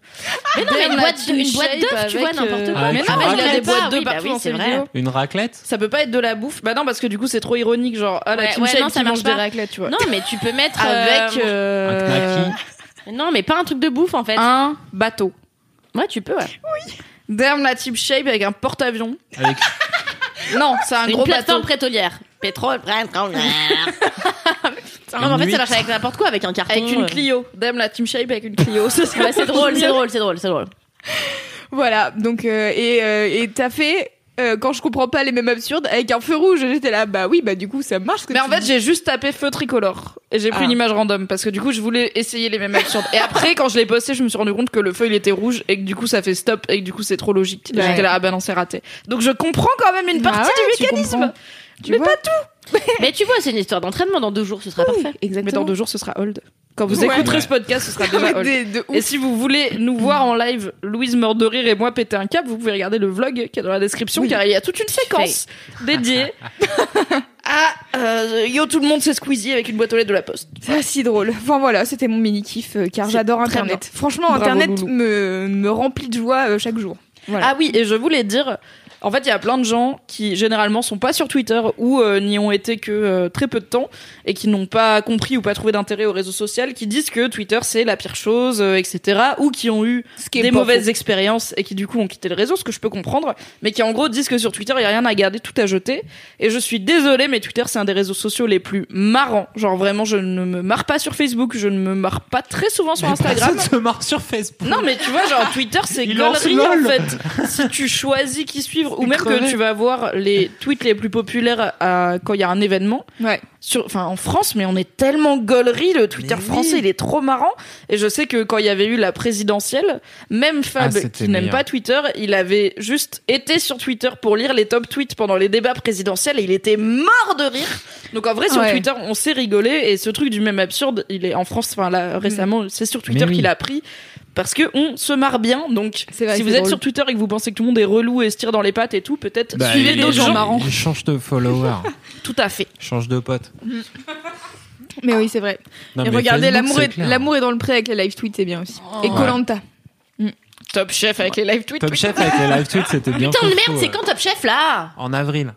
Ok. Non. Si, je crois comme Game of Thrones. Putain, les enculés, quoi. C'est en mille Attends, c'est pas lundi aussi Top Jon Chef Snow ou Cyril Lignac. Attends, elle vient de dire vois. euh, lundi, euh, Mimi Non, mais le Top, top Chef, c'est- ça sort le lundi, non? Ah oui, mais lundi, c'est oui, en oui, avril, lundi. c'est genre en mars. En avril, il y aura Game of Thrones et Top Chef. Ah. Il va falloir choisir votre camp. Waouh. Parce que Non, Game of c'est Thrones, clair. c'est le lundi en France. Les œufs mollets Ok. euh, Voilà. au, euh, cuits au, au feu de dragon, quoi. Ouais Yes, Exactement, oh, la meilleure blague de Cédric pour enchaîner sur son mini Non, mais arrêtez, c'est toi qui prend trop cher aujourd'hui, le pauvre chaton. Meuf C'est toi qui lui as dit qu'il avait le teint gris pour zéro raison Alors qu'il est hydraté. Je suis hydraté de ouf. C'était mon mini kiff. Merci. Courir, Quel hydraté bonheur. Cucufa. J'aime Le synthétisme, c'est mon mini kiff. Non, c'était cool. Synthétisme. Être, Être synthétique. le- Ouais. Être une personne synthétique, comme un droïde ou. euh, Putain, je sais pas où ça va. Ok, on arrête. Ouais. non mais vas-y, continue. C'est. Euh... La personne est dans le désespoir le plus Tu veux que j'aille pisser Ça te laisse un peu de temps Non, en vrai, j'ai hésité entre plein de trucs, entre effectivement euh, s'hydrater la peau, parce que tout à l'heure c'était un moment un peu mignon. En vrai, c'est les grilled cheese, car j'aime manger. Ouais. J'avais envie de parler de bouffe, car bouffer c'est la meilleure truc. C'est J'ai découvert deux choses vraiment en travaillant à Mademoiselle toute cette année. Ça a été les banh mi, dont on a déjà parlé, surparlé, les banh mi au plat. Et en fait, une découverte un peu plus euh, voilà underground dont on a encore très peu parlé, c'est Un peu de niche, ok ah bah Ah alors bah, c'est niche, ouais. qu'on a une découverte plus tardive, ça a été euh, la parenthèse, le petit resto qui fait des grilled cheese À côté à, du à bureau. peu près 4 Super minutes à pied underground. du bureau. Ouais. Hyper underground. on a le grilled jamais parlé. cheese, Il y a moins ne de monde connaît. que chez le banh mi. hein. Mais Oui, oui, oui. mais c'est ça, il y a personne. Mais surtout, on En en, a France, encore oui. jamais parlé dans Laisse-moi kiffer, C'est vrai. alors qu'en vrai, ça fait autant partie de ma vie que les banh mi. C'est vrai. Une Et fois sans par doute semaine, les plus banh mi. dans mon corps que les banh mi. Et il reste plus longtemps. ah bah, ouais. Qu'est-ce qu'un grilled cheese, Cédric? Et les grilled cheese, c'est quand même la meilleure chose, c'est tu prends du pain que tu fais toaster, dedans tu mets du fromage et d'autres trucs. Nous, Mais on tu prend peux que au mettre fromage. Que du fromage, tu peux mettre trois fromages différents. Après, Oui. tu mets, moi, ma petite, ma petite préférence, c'est de rajouter du poivre et plein de tabasco. Ok. Après, tu trempes ça dans de la soupe aux tomates pimentée et après, tu kiffes. Et, et moi, vraiment, au moment où je commence un grilled cheese, j'ai déjà la nostalgie du moment où je l'aurai fini et que j'en aurai plus. Vraiment, genre, je commence, je suis là, je fais, ah, j'ai pas envie de le commencer parce que quand je l'aurai fini, je serai triste. Et quand je le finis, je suis triste et je suis là, genre, j'aurais dû en prendre un deuxième. Et 20 minutes après, mon corps, il me dit, ça fait mal. c'est que du gras avec du pain et, Et tout le monde est en peu. souffrance. Gluten et je suis là, et genre, huile, ok, le bon ben, combo. j'en prendrai pas un deuxième. Et à chaque fois, c'est tout le temps la même chose. Et c'est très bon. Et en fait, les choses simples, c'est les choses bonnes. Et c'est le message de mon mini kiff. Attends, tu dis pas tout. Il y a aussi un, un truc. euh, enfin, alors, je sais pas si c'est pour tous les grilled cheese, mais en tout cas, à celui-là, la parenthèse dans le 10e arrondissement de Paris. C'est que la dame qui fait les grilled cheese, elle a envie de les faire vraiment à l'ancienne comme il les faisait à New York. et donc elle les fait au Elle fer des à repasser. Ouais. Des, oui, des euh, fer à repasser en métal. C'est vrai qu'elle met sur une plaque, on dirait la plaque du kebab, et par-dessus, elle met un fer à repasser en métal qui du coup chauffe. Exactement, c'est de la fonte, en fonte exactement. C'est donc un matériau très truc, lourd. euh, vénère, ouais. Et ce qui permet d'écraser le pain. C'est vrai. Oui, parce Et en que plus, elle se quand prend on la dit tête. pain toasté, c'est pas genre du pain au grille pain nul, tu vois. Non, c'est genre c'est bien fait le Ouais, truc. ouais, c'est la- la beurré plaque. as fuck Ah et ouais. c'est sur une plaque avec un, Un fer truc en passé en fond fond qui dessus. l'écrabouille dessus pour que ce Et soit ça bien, fond. bien grillé. Et ça fond doucement, elle le laisse bien, je pense, 5 bonnes minutes. Ouais. Du coup, l'intérieur, euh, tout a bien le temps de fondre. Et des Mm. fois, oui, c'est vrai que des fois, quand on prend le green cheese, miam, miam, miam, quand miam. on le sort du sac et qu'on appuie dessus, on voit des, une, des larmes de gras qui sortent du green cheese et qui tombent sur la table du salon. Mangez, mangez, mangez. Une fois, ça m'est arrivé de m'en prendre une dans la gueule parce qu'il y avait une bulle. du coup, elle m'a éclaté. Mais du coup, ça t'a hydraté, non? Bah, Je suis une sûr petite que ça éjac d'huile, euh, c'est hyper bien. Et en vrai, alors euh, non, ce qui est intéressant plus, ce qui, ce qui est mignon, hydraté, non? bah, c'est hydratant. euh, Attends, une larme de gras. Attends. euh, Attends, tu crois que les gens chez McDo, ils sont hydratés? Non, ils ont des boutons, Cédric Mais ils se mettent pas de la- de l'huile de grilled cheese sur la Mais figure. non, mais les attends, vapeurs mais- d'huile, ça donne des boutons Mais pourquoi Moi, j'ai travaillé chez Quick, je vais t'en parler, Cédric.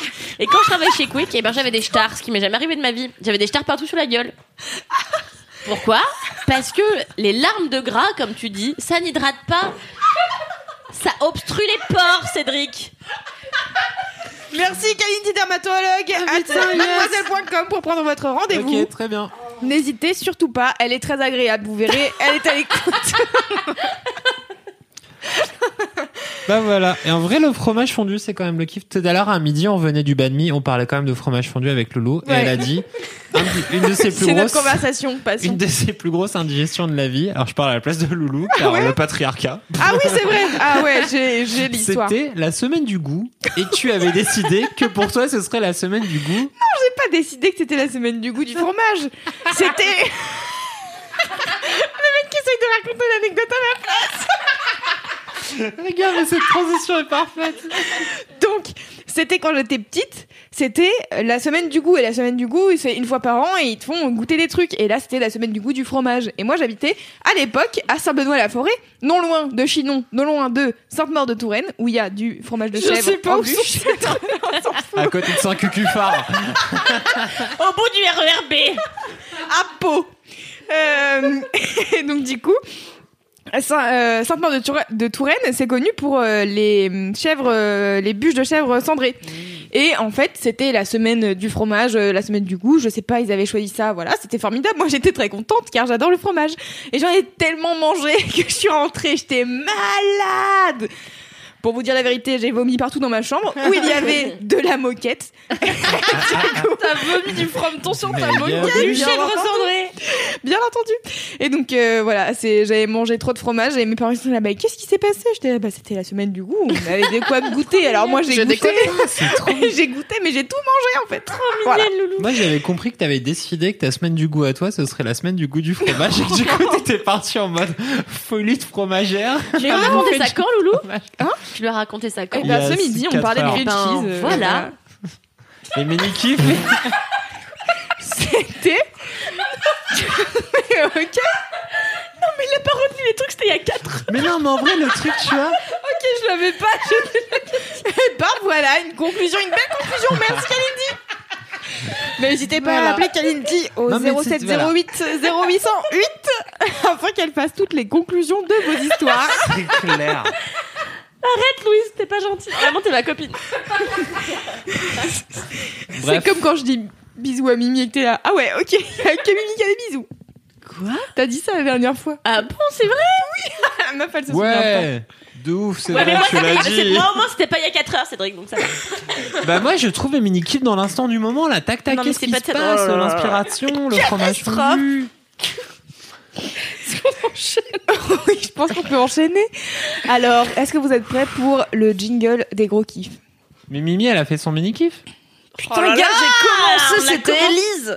C'est l'heure du gros kiff, du gros kiff, du gros kiff,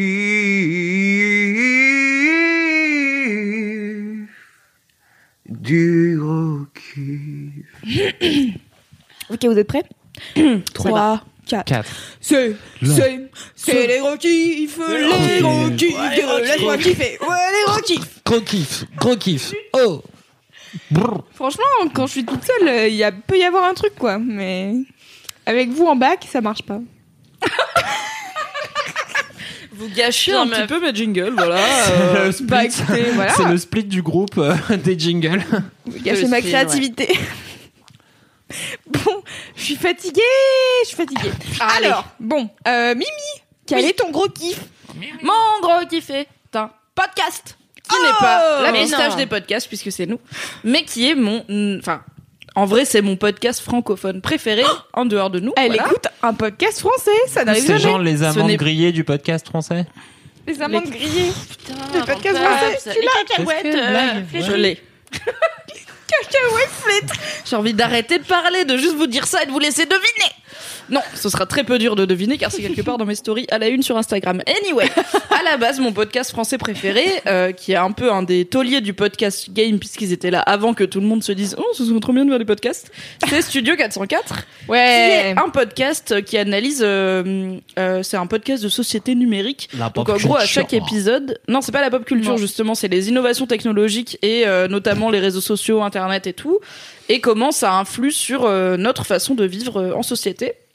Donc c'est un podcast que j'aime beaucoup, qui est très euh, intéressant, tout en restant accessible, blablabla. Écoutez Studio 404, c'est trop bien. Ce n'est pas ce, de ce podcast que je vais vous parler aujourd'hui, mais c'est d'un autre podcast qui est fait par en partie les mêmes personnes et qui est devenu mon nouveau podcast Oh, français préféré, oui. qui a donc détrôné Studio 404 après des années de première place dans mon cœur. Ça s'appelle Game of Roll. Ce n'est pas un podcast sur Game of Thrones. Calmez-vous. When it comes to your finances, you think you've done it all. You've saved, you've researched, and you've invested all that you can.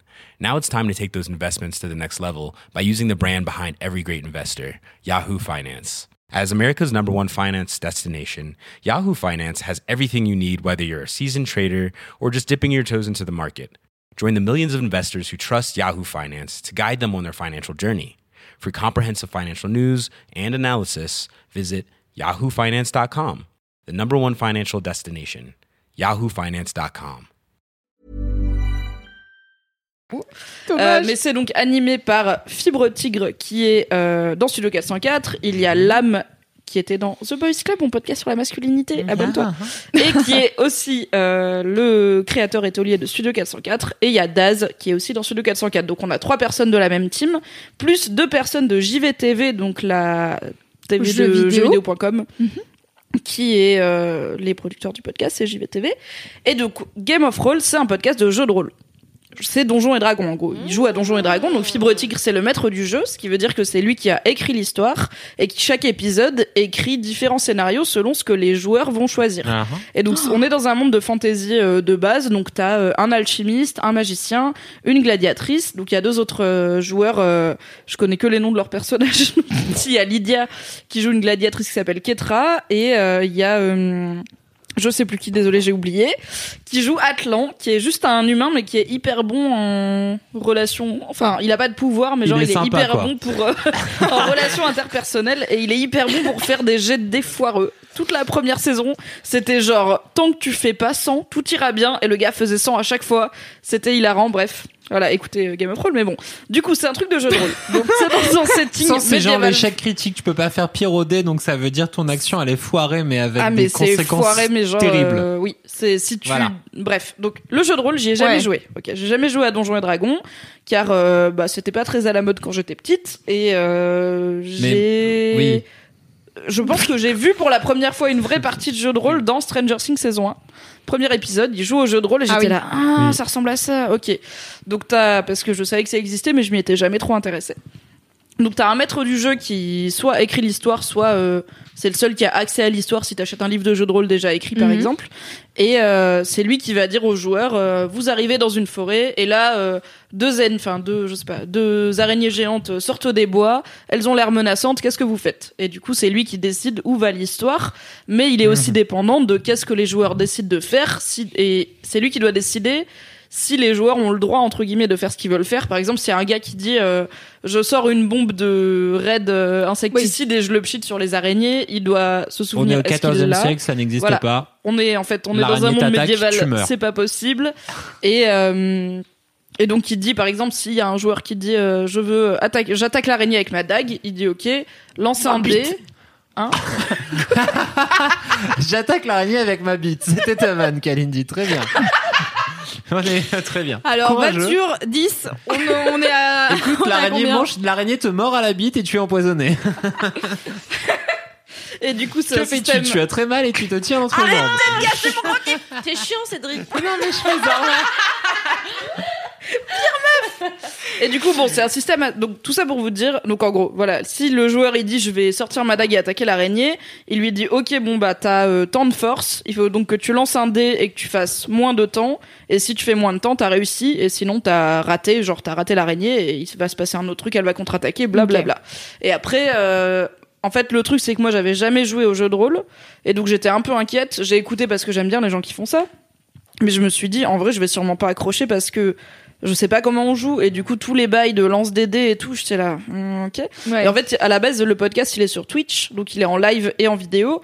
Donc tu vois les gens lancer des dés et tout, et je me suis dit, ça se trouve en audio, euh, je vais pas comprendre quoi, parce que, enfin, c'est con, mais ça casse un peu l'immersion quand t'es là. Oui, bien là, sûr. Vous arrivez dans une ville grouillante d'activité, et un étranger avec euh, une capuche vient vous dire nanani nanana, lance un dé pour voir si tu lui réponds.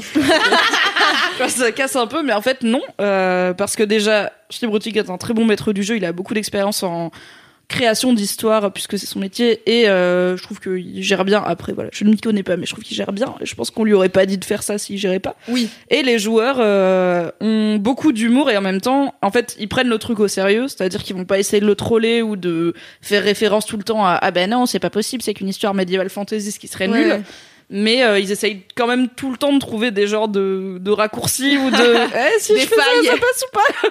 Et du coup c'est très très marrant le podcast a fêté ses un an là et enfin c'est la fin de sa première saison et euh, ils ont une deuxième euh, un deuxième Game of Roll qui est dans l'espace qui est sur Mars que j'aime un peu moins parce qu'il est moins drôle je trouve. Mhm. no offense. Et du coup le premier c'est Game of Roll Magic donc vous pouvez vous abonner sur euh, toute plateforme de podcast. Plus c'est en live sur Twitch et en replay euh, sur Twitch et YouTube je crois si vous voulez la vidéo. Moi j'écoute que en audio. Et en fait c'est trop bien parce que ça commence ça tâtonne un peu. C'est vraiment un truc de base de medieval fantasy de ok euh, vous vous retrouvez euh, genre euh, une euh, une bande un peu disparate euh, avec chacun vos petits objectifs. Euh, où est-ce que vous allez aller? Et en fait, ça développe un monde hyper vaste avec plein de personnages qui reviennent. T'as des private jokes qui se répètent, genre un à l'épisode 2 et à l'épisode 14 était là oh putain j'avais oublié c'est trop marrant et en fait euh, l'histoire elle se suit et il y a une vraie immersion et vraiment c'est mon podcast français préféré et pourquoi j'en parle? C'est parce que on enregistre ce podcast le 24 janvier Game of Thrones a repris le 23 janvier après la pause de Noël. Et en fait, tous les podcasts de JVTV ont repris avant. J'étais là, putain, j'en fous des autres. C'est quand Game of Thrones? Pourquoi c'est le 23 janvier? C'est dans trop longtemps. Genre, la pause de Noël, Nouvel An, c'est pas Ouais. euh, on revient le 23 janvier, tu vois, c'est on revient le 4, je sais pas. Du coup, j'étais saoulée et euh, j'ai trop hâte de télécharger le replay et de retrouver en fait ces personnages auxquels je me suis attachée. Et j'ai vraiment hyper euh, envie de savoir où ils vont finir et qu'est-ce qui va se passer.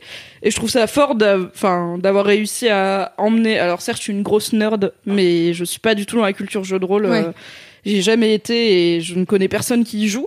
Et du coup, je trouve, ça- je trouve ça assez fort d'avoir réussi à m'emmener juste en audio dans une aventure jeu de rôle, et de m'avoir aidé à comprendre les mécanismes très vite Ouais. et de m'avoir immergé dans une histoire et ça m'a donné grave envie de me mettre au jeu de rôle. Donc j'ai reçu au bureau un livre euh, Initiation au jeu de rôle euh, qui est une histoire déjà faite, euh, pareil, Ouais. très basique euh, d'heroic fantasy pour le coup.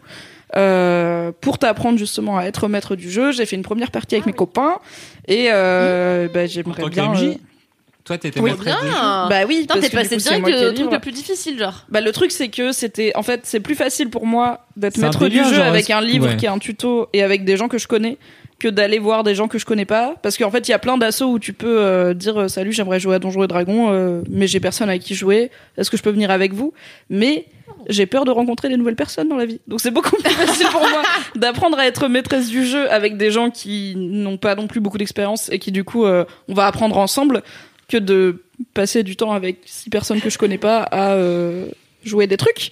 J'ai plus peur d'être nulle en tant que joueuse si je rejoins un groupe déjà formé que d'être nulle en tant que maîtresse du jeu avec des gens qui ont jamais joué non plus et du coup bon, bah on galère tous ensemble, tu vois. Et genre la première partie qu'on a fait, euh, des fois ils étaient là. euh, moi j'aimerais monter sur le toit et voir ce qui se passe dans la ville et j'étais là non.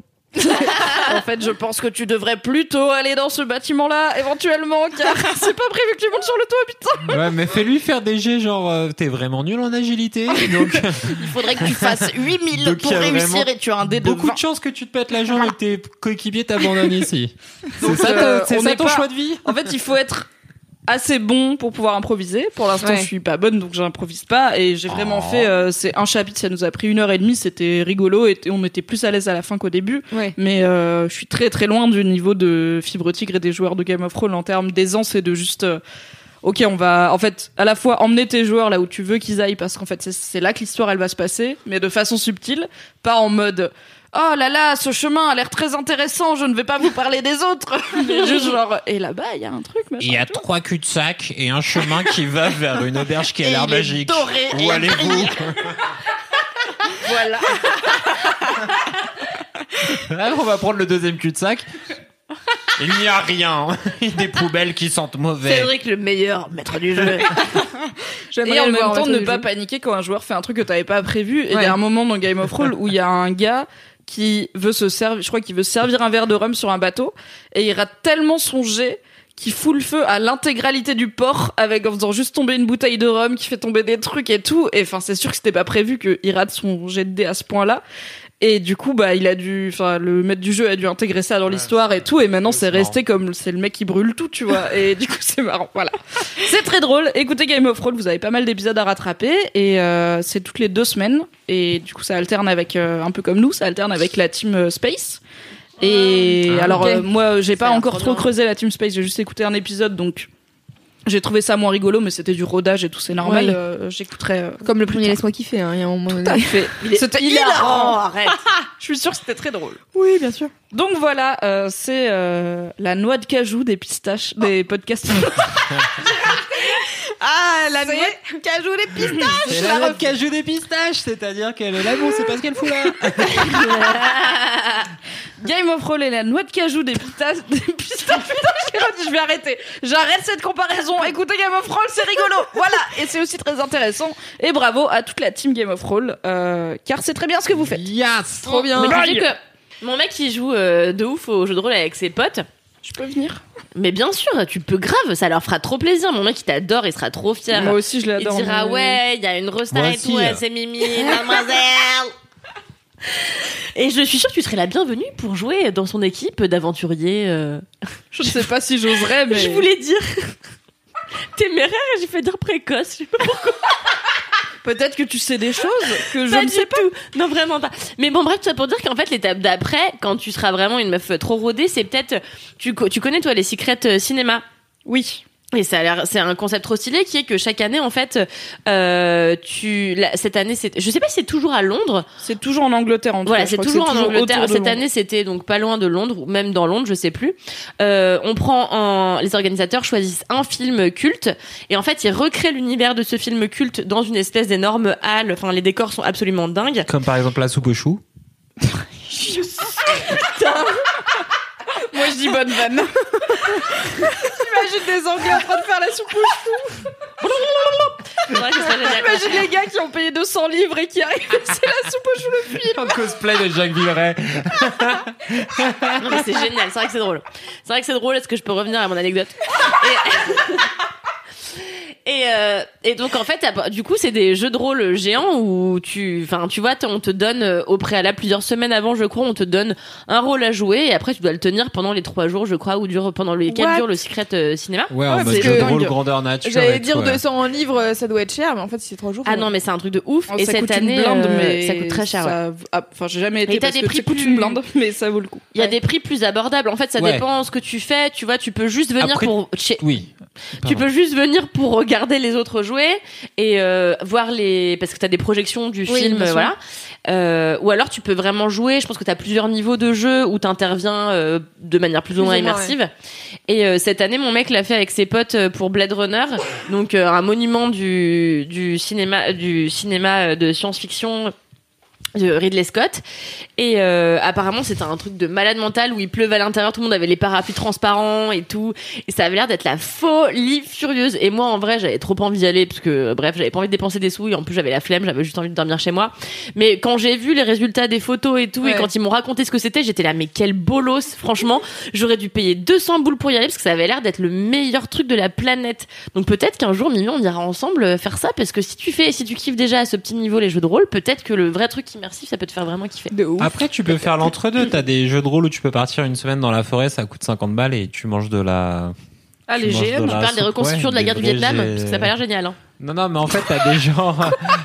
Les jeux de rôle grandeur nature où effectivement t'es dans la forêt, t'as une histoire à suivre et tu peux te déguiser en homme singe pendant une semaine. euh, Ah, c'est les scouts quoi Moi déjà, j'espère arriver à faire du jeu de rôle tout con avec un papier, un Ouais, stylo mais et ça, c'est des trop dés, drôle, et toi. c'est cool. Et même dans Game of Thrones, ils ont en fait ils ont des mini euh, déguisements et des mini décors, mais c'est vraiment pas grand chose. C'est genre Mhm. euh, l'âme euh, comme il fait un alchimiste, il se fait une tresse et il a mis un Ouais. truc doré dans ses cheveux, mais c'est tout quoi. Enfin, Ouais. il a- et on n'est pas en full cosplay parce que c'est juste des gars dans un studio filmé chez JVTV, donc c'est pas Ouais. c'est pas grandeur nature. Donc euh, déjà, je vais apprendre à faire ça. Ouais. Et après on verra. Mais ça, c'est trop. Moi, c'est mon plaisir coupable depuis genre depuis que j'ai 15 ans les jeux de rôle. Tu vois, genre je vais avec mes potes euh, geekos, on s'enferme dans des caves avec des pizzas et on fait. Et si on faisait semblant qu'on était des mages ou alors des chasseurs de primes de l'espace, on est là à jeter des dés comme des connards. Vraiment, ça c'est mon adolescence. Genre, C'est fou, et vous êtes devenu hype des jeux en vidéo. un an grâce à Stranger Things. C'est Non, fou. c'était déjà Ouais. un retour de hype avant. Oui, je rigole. Ouais, mais alors on n'est pas non plus. les gens ils vont dire toujours pas hype. On n'est pas non plus ouais à un niveau où c'est devenu hype. Genre aujourd'hui tu fais un jeu de rôle euh, le samedi soir avec tes potes euh, à Villeparisis. Franchement, tu vois t'es pas encore au niveau top de la hype. En vrai, c'est, enfin, c'est hype, mais comme les jeux de société sont redevenus hype, tu vois, c'est pas le truc de cool kid qui vont prendre de la MD à la concrète, ok, mais c'est, il y a, enfin, c'est pas la honte en fait. tu veux dire que si je joue au Milburn le samedi soir Pas ces jeux de 20, société là, chez ma mère je suis hype pas ces jeux de société là, des trucs un peu, un peu plus bossés. élaboré Ah, on n'est pas loin, loin, loin, loin. Après, c'est- le truc, c'est que t'as plein de jeux, de maîtres de jeux qui veulent pas qu'il y ait de l'alcool ou euh, autre chose à table mais parce que sinon, effectivement, genre l'histoire elle part trop en couille. C'est pas fou. ouais Kalindi, cool quel est ton gros kiff? Non je tiens à souligner la qualité de ce gros kiff parce que vraiment ça m'a donné envie vraiment Ah bah très bien, bravo. Mais venez, on en fait un. Arrêtez de on vous donner des rendez-vous, ça fait 12 fois qu'on est censé aller On au a resto. pas mangé d'aligo. mais c'est ta faute Mimi on devait y aller un lundi avant Noël et t'as dit j'ai pas d'argent Toi, t'as dit que t'étais pas là parce que t'avais une euh, projo. Alors calme-toi, c'est Ouais, ta non, mais faute c'est après base. que Mimi elle a dit qu'elle avait pas d'argent Bah désolé de pas avoir d'argent. Une semaine avant Noël, où j'ai fait tous mes cadeaux et pris mes billets de train pour fucking Valence dans la Drôme, ok? Tout le monde n'a pas grandi à Levallois, Kalindi, tout le monde peut pas aller chez soi en E RER. c'est pas un RER le C'est en Valois. métro, c'est métro ouais. plus. La Navigo ne va pas jusqu'à Valence. on te l'a déjà dit Mimi Bon, Kalindi, quel est ton le- gros kiff? Pour le Valois Métro 3. Mon gros kiff, c'est un film. Désolée, j'essaie de ne pas le faire à chaque. euh, Mais tu le fais Non mais là, quasiment ça faisait- jamais. Ouais, c'est vrai, c'est vrai, c'est vrai, c'est vrai. Ça fait que trois fois dans l'existence de laisse-moi kiffer, c'est-à-dire c'est dérisoire, c'est anecdotique. Quel est-il ce film qui te fait tellement En kiffer fait, c'est que même pas ton un nouveau gros film, kiff? attention. hein. C'est un vieux film. La soupe au chou, justement, on en parle avant. La soupe au chou. Allez, bon courage maintenant. Allez, Qu'est-ce que je voulais dire, putain, je sais plus. Film, Ton gros gros, kiff. kiff. Oui. Égal. En fait, euh, dans le 6 février, va y avoir euh, La Favorite qui sortira au cinéma, qui est un film de Yorgos Lanthimos. Et du coup, j'ai eu envie de, qui est un film absolument extraordinaire dont Mademoiselle est partenaire. Et d'ailleurs, il y a un cinémat qui aura lieu le 4 février, 4,90€ euh, au MK2 Bibliothèque pour les Parisiens et ceux qui seront à Paris le 4 février. Et en fait, Yorgos Lanthimos, c'est probablement un de mes réalisateurs actuels préférés. Et du coup, de voir ce film, de revoir, de voir la favorite, ça m'a donné envie de revoir ces autres films et surtout de les montrer à mon mec qui, à part euh, la mort, la mise à mort du Sarsacré, n'en avait vu aucun. un. Tu l'as vu Ah ouais, celui c'est Lolo Non, je l'ai pas vu, mais je me souviens que Kalindi en a parlé. Oui. Et, euh, et en fait, du coup, avant-hier, j'ai dit à Naël, bah tiens, on pourrait voir The Lobster, The Lobster qui est disponible sur Netflix, ce qui est assez pratique euh, pour euh, mater ce film, quoi. Et il m'a dit, bah trop bien. Sinon, il est disponible en VOD, mais bon, c'est moins pratique. Faut payer. Alors que tu disponible en payes déjà Netflix. Et donc euh, je ai dit bah tiens The Lobster est sur Netflix, pourquoi pas euh, le mater Et ça faisait des mois que je proposais, je me disais, oh, oh, oh. Voilà. Mais comme euh, à peu près avec sur le crustacé. euh, Je sais pas pourquoi je fais ça. Pardon, salut. Excuse- Excusez-moi. Vas-y, Kalindi, tu peux le faire. Et euh, moi j'avais découvert euh, The Lobster il y a quelques années quand il était sorti. euh, il donc avait quand euh, même été hypé, non quand même? Il, y avait Il a eu le prix du jury euh, Ah à Cannes. Et en fait, il avait déjà fait Alp et je sais plus quel autre film avant. Je crois que c'était son troisième film, Yorgos Lanthimos, qui est un réalisateur grec. Et en fait, The Lobster est passé à Cannes et a joué d'un super beau casting. Ouais. Donc, t'as Nicole Kidman, Colin Farrell, euh, Rachel Weisz, euh, Léa Seydoux. Et donc, t'as un putain de beau casting. Et euh, donc, The Lobster, ça parle de quoi Ouais. C'est une histoire complètement barge. C'est l'histoire d'un type, donc Colin Farrell, qui un jour débarque dans une espèce de grand hôtel assez luxueux. Et euh, très vite, on comprend que cet hôtel, c'est pas un hôtel euh, comme nous on a l'habitude de voir. C'est un lieu où tu es censé trouver ton âme sœur. Sauf que c'est pas un truc chill en mode euh, tu vas trouver ton âme sœur, c'est cool, stylé. Non, en fait, c'est un endroit où si tu trouves pas en, je crois que t'as 45 jours au début. T'as 45 jours, si pendant ces 45 jours tu ne trouves pas ton âme sœur, bah tu te fais transformer en animal de ton choix.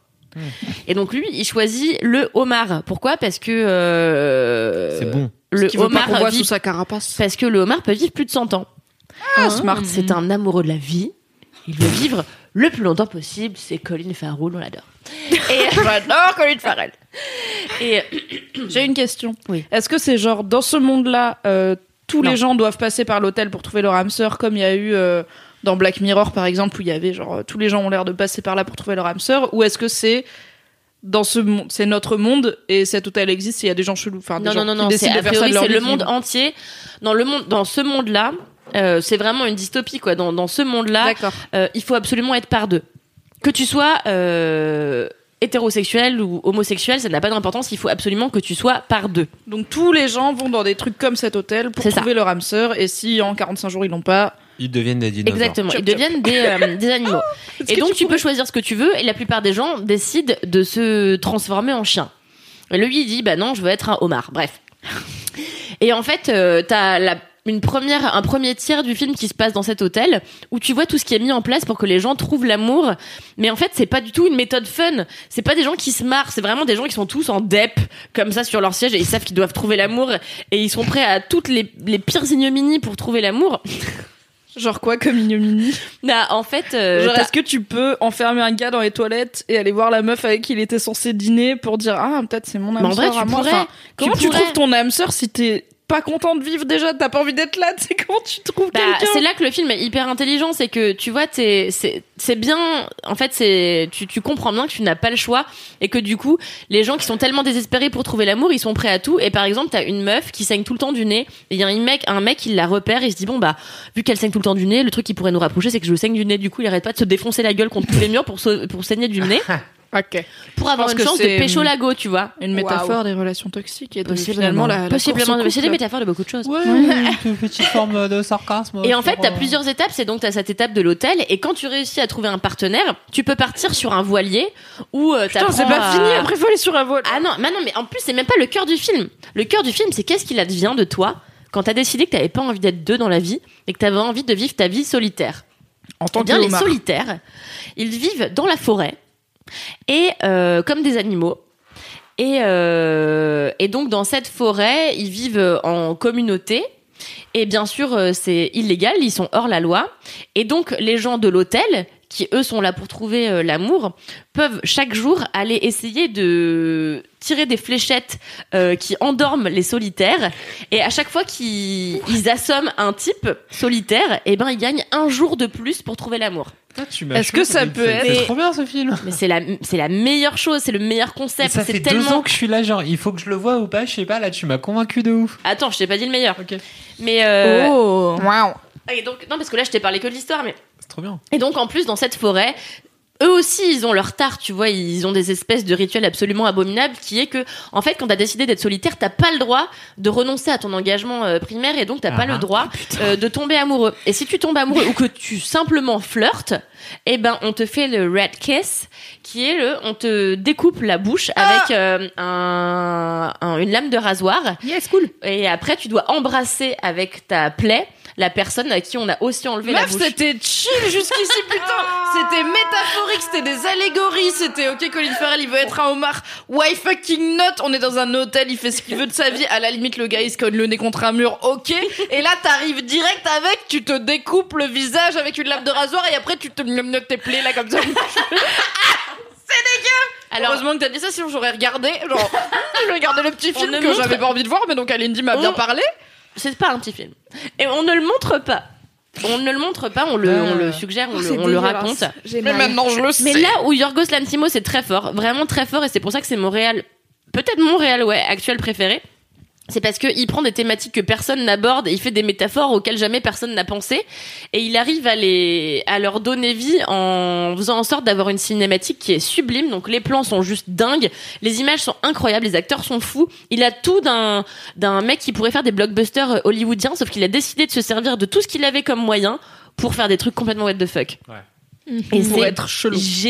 Ouais, mais c'est les trucs chelous, les meilleurs trucs. Et en fait, il a un rapport, euh, et ça se voit dans la favorite, que je vous encourage vraiment à aller voir le 6 février et à venir au cinéma le 4 Et ça février. parle de quoi? Ouais, fais-nous le pitch de la favorite. Alors très rapidement, ça se passe au un siècle. Et fameux siècle. ici le robot Google qui dit le bon chiffre. Au XVIIIe siècle. je crois que c'est le 16 et, euh, et c'est la reine Anne qui est euh, la reine Anne. là. De Bretagne? Euh, d'Angleterre. Bon bref, c'est une reine. Elle est sur un trône genre de reine. Et euh, et en fait, euh, cette meuf là, elle a, elle est tellement euh, elle a des problèmes physiques, elle, a- elle est malade, elle, a des- elle fait des crises de gouttes qui sont, qui sont terribles. Ouais. Et à l'époque, au siècle, on ne pouvait pas guérir euh, les maladies comme on les guérit aujourd'hui. Résultat, la reine Anne, elle peut prendre aucune décision parce qu'elle est obsédée par euh, sa condition physique. Et euh, en fait, elle, euh, elle a une meuf, une confidente et une, euh, une conseillère qui s'appelle Lady Sarah, qui est jouée par Rachel Weisz, qui prend toutes les décisions du gouvernement à sa place, même celles euh, contre lesquelles serait à l'origine Anne. Et, euh, et donc ces deux, en fait, non seulement elles sont très proches parce que euh, elles font de la politique ensemble, mais en plus elles sont amantes, Mais oui. Choc. maîtresses. Pécho, Sauf qu'un jour, il y a euh, comme t'as juste raconté, j'ai rajouté genre maîtresse. Amante, c'est pas clair. Je savais pas si c'était bon mot. Bref, et un jour, t'as une, une nouvelle euh, serviteuse, une nouvelle servante, qui arrive à la cour et qui est jouée par une nouvelle serviteuse, servante, servante, servante, servitrice. Et donc, t'as un nouveau personnage qui arrive qui est Emma Stone. Et en fait, Emma Stone, elle va venir briser un petit peu ce duo qui fonctionnait pour l'instant à merveille. Il y a un trio amoureux de femmes qui va se créer. Euh, la favorite, c'est une histoire de femmes, une histoire de femmes qui sont euh, à un rang hyper élevé dans le royaume et qui prennent des décisions de fou et qui pourtant, en fait, elles ont plein de choses, elles ont plein de décisions à prendre et en fait, elles sont préoccupées que, que par leur petite, euh, leur petit ego et leur petit désir. Ah, c'est trop bien, ouais. C'est passionnant. Et en fait c'est des meufs qui sont non seulement euh, qui ont, sont non seulement des meufs de pouvoir mais qui sont des meufs violentes prêtes à tout pour garder leur place. Du Et coup, c'est ma dit- question. Est-ce Ouais. qu'il y a une surprise dégueu comme la surprise dégueu Non. de The Lobster? Il y a de la violence je vais pas le cacher. Elle Non, se oui, découpe c'est la bouche et pas- elle s'embrasse avec. c'est un film un peu violent parce qu'en fait Yorgos Lanthimos il a un rapport au corps qui est extrêmement particulier. Et je pense que ça l'obsède complètement la lente dégradation du corps et même euh, le fait d'être handicapé. Dans ces films il y a toujours une personne qui souffre d'un handicap et un handicap qui le mène euh, progressivement vers la mort. Donc c'est un cinéma qui est à la fois considéré comme comique. Là tu vois en fait il a gagné le Golden euh, Olivia Colman qui joue la reine Anne dans La Favorite. Elle a gagné le Golden Globe de la meilleure actrice dans un euh, film comique dans une comédie. Sérieux? Ouais. Euh, et elle va probablement gagner l'Oscar de la meilleure actrice. Et, euh, et en fait, euh, la favorite, c'est donc considéré comme une comédie. Et ce qui est génial avec Yorgos Lanthimos, c'est qu'il arrive à allier la comédie et le tragique avec vraiment beaucoup de maîtrise. Et The Lobster, c'est la même chose. C'est censé être une comédie, mais petit à petit, ça plonge vraiment dans le tragique et la violence. C'est à l'image de l'humanité. C'est Comme passionnant. je vous le Alexandre conseille. Astier. Voilà. T'as niqué ma putain de conclusion, je vais t'enculer, bordel. Au contraire, ça fait la boucle avec ce que tu disais au tout début. Ça fait, c'est ce que tu disais sur Camelot et que t'aimais bien, c'est qu'en fait c'est une comédie qui devient dramatique. Bah c'est un peu ça, sauf que. Camelot c'est tranquille, tu vois, c'est français. Euh, là on est sur une. Alors que la En fait, tragédie on- grecque. non, mais en euh, fait, c'est un vrai sujet. On voit très peu de violence Ouais. à l'écran dans le cinéma français, à part dans le cinéma de Pascal Logier qui fait de l'horreur euh, essentiellement, mais de la vraie violence dans le cinéma, on en voit peu en France. On en Ah, voit beaucoup dans le cinéma ah, américain. je sais pas. Bah, en fait, en de la pas, violence euh, psychologique sur les euh, sur les euh, Bakri Jaoui, t'en as plein, tu vois, genre des familles pétées, euh, machin. Et en fait, bah si, non, mais t'as. en Non, fait, mais je si on que- compare à des gens qui se découpent la bouche euh, parce qu'ils ont l'audace de flirter, bon. Ouais, mais tu vois, genre globalement, en fait, le cinéma français, c'est un cinéma qui est un peu à nu, je trouve. Qui Non, mais je pense qu'elle Les parle de. Je pense que. Kalindi parle de violence De physique. violence Ouais, physique. je- en fait, bah, une violence qui peut être en effet psychologique, et elle commence de là la violence. Mais en fait, elle part de problèmes qu'ont les personnes entre elles, les personnes de, de problèmes humains, et ça dérive sur une violence physique qui peut aller très très loin en fait, Oui, jusqu'à créer très- la mort chez les protagonistes, tu vois. On n'est pas très gore euh, dans le cinéma français. euh, Mais là, c'est pas vraiment mais- gore. Mais bon, je vous en dis pas trop. Je vous dis juste que c'est un cinéma qui est passionnant et qui, en plus, euh, souvent le cinéma qui ose aller dans des terrains, vers des terrains dans lesquels euh, on a peu l'habitude d'aller, bah, sont des cinémas parfois euh, qui peuvent être considérés comme chiants. Et Yorgos Lanthimos, il fait un cinéma hyper divertissant avant tout, et même s'il est euh, hyper dérangeant, ça, en fait, t'es devant ton écran, t'es là, je suis collé à cet écran. et tu ne peux pas t'en décoller vraiment. euh, Intéressez-vous à son cinéma. Il a fait plusieurs autres films, dont La mise à mort du cerf sacré, qui est extraordinaire. Euh, je vous conseille toute sa filmographie. euh, Tu voilà. conseillerais lequel pour commencer Euh, pour commencer, je commencerai, je, je dirais The, Lobster, parce que ceux d'avant sont un peu moins accessibles, je trouve. Euh, ouais, The Lobster commence. Faites dans l'ordre en fait à partir de The Lobster. Après, vous faites la mise à mort du cerf sacré. Vous terminez par la favorite euh, au Le 4 cinéma avec février. nous le 4 février. Ouais. Non, Le 4 février en cinéma, le 6 Oui, en février cinéma. au cinéma dans Tout à fait. Bah écoute, euh, bravo parce que j'étais intriguée par The Lobster principalement parce que j'aime beaucoup Colin Farrell et je trouve qu'il est un peu sous-employé. En partie parce qu'il est peu employable parce qu'il a ses petits, ses petits, Ouais. ses petits caractères, voilà. Euh, mais euh, je suis toujours contente quand je vois Colin Farrell dans un bon film où il est pas juste là pour euh, cabotiner et prendre son chèque, mais où il joue vraiment. Et du coup, The. Lobster, euh, oui, un petit peu, oui. Et euh, The Lobster m'intriguait beaucoup, mais en fait, je l'avais catalogué comme, comme tu dis, en fait, film chelou, tu vois. Genre, ok, film chelou de mec qui fait des films chelous. J'ai regardé la bande-annonce, j'ai rien compris. Le poster, il se l'a touché et tout. J'étais là, oh, ok, je vais pas le regarder parce qu'en fait, les films conceptuels, ça me saoule un peu. Comme les mêmes. Le cinéma. Voilà, les c'est mêmes quand même absurdes. absurde. C'est des fois je comprends, des fois je comprends pas. Sauf quand même je le regarde et c'est bon. Un film c'est une heure et demie à deux heures, à des fois deux heures et demie, trois heures. Donc c'est plus long comme euh, engagement personnel. Et euh, bah du coup tu m'as donné envie de le voir. De ouf. contente. Merci beaucoup. Et de voir The Favorite, mais ça j'avais déjà envie parce que tu le parce que j'ai lu ta critique et que tu me l'as hyper bien vendu et que en plus euh, je pense qu'il y a l'aspect femme forte qui Ouais, me- complètement. enfin femme en tout cas femme réelle. Ouais. Après euh, qu'elle soit euh, peut-être pas des très bonnes personnes, c'est pas grave, mais au moins c'est une histoire de meuf et j'aime bien. De ouf. Et t'as vraiment une scène extraordinaire. C'est pas du spoil, ça se passe dans le premier tiers du film, mais en fait c'est juste une anecdote. Mais t'as une scène extraordinaire qui, en, enfin, qui est tellement humaine de, de Olivia Colman, qui donc est une très grande actrice, euh, qui est des problèmes de, euh, des problèmes pour se nourrir. En fait, elle mange de manière compulsive. Et t'as une scène vraiment où elle mange du gâteau et elle vomit dans un pot à côté et elle remange du gâteau et elle revomit. Et c'est, c'est, c'est, voilà, c'est, en fait, tu vois jamais ça au cinéma, quoi. Ouais. Et là, rien n'est caché.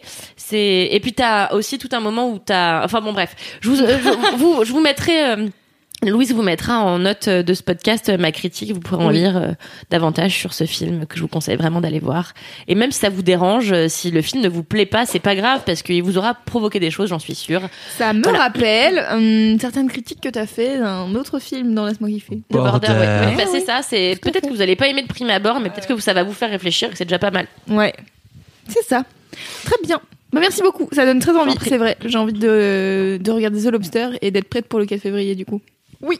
Loulou, c'est quoi ton gros kiff bah, tu t'es étouffée Oui. Avec une peau de lèvres.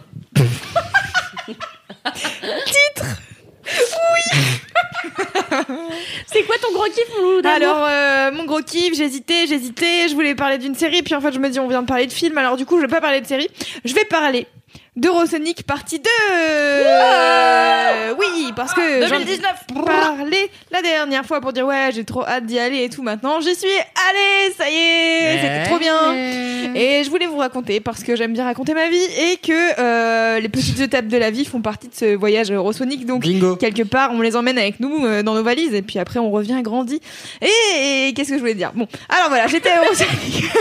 C'est quoi Eurosonic? Alors Eurosonic, je le rappelle, c'est un festival européen euh, qui se passe à Groningen. Euh, je le prononce pas bien, mais bon voilà, c'est euh, aux Pays-Bas et c'est une ville où il y a énormément de briques rouges. Les briques rouges. Et donc euh, autant vous dire que j'étais ravie puisque l'année dernière j'y étais déjà une première fois et c'est un festival euh, de showcase. Alors ce qu'on appelle des showcase ça change, mais là en gros c'est un festival où les artistes viennent présenter leur euh, leur concert pour les professionnels. Donc il y a beaucoup de professionnels, il y a des programmateurs de festivals, des programmateurs de il y a euh, bah, des journalistes comme moi qui étaient pour euh, découvrir des artistes et pour que euh, voilà que les artistes européens soient un peu plus connus en dehors que juste dans leur pays.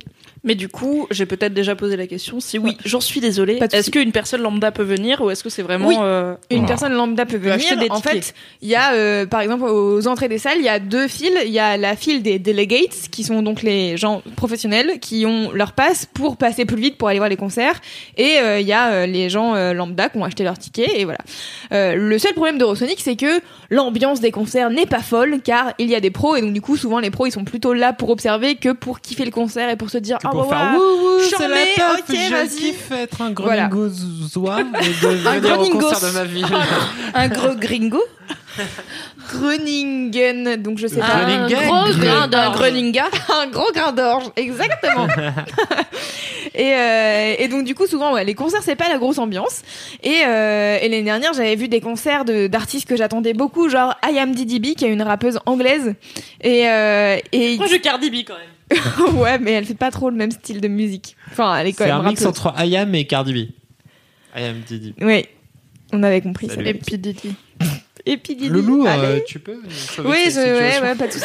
Et, euh, et du coup, euh, I Am DDB, je l'ai vu euh, l'année dernière dans une salle qui était comble, et mais sauf qu'elle était tellement attendue parce que c'était genre la meuf qui va percer dans le rap que en fait, je pense que tous les pros étaient là et qu'elle essayait de mettre de l'ambiance et en fait.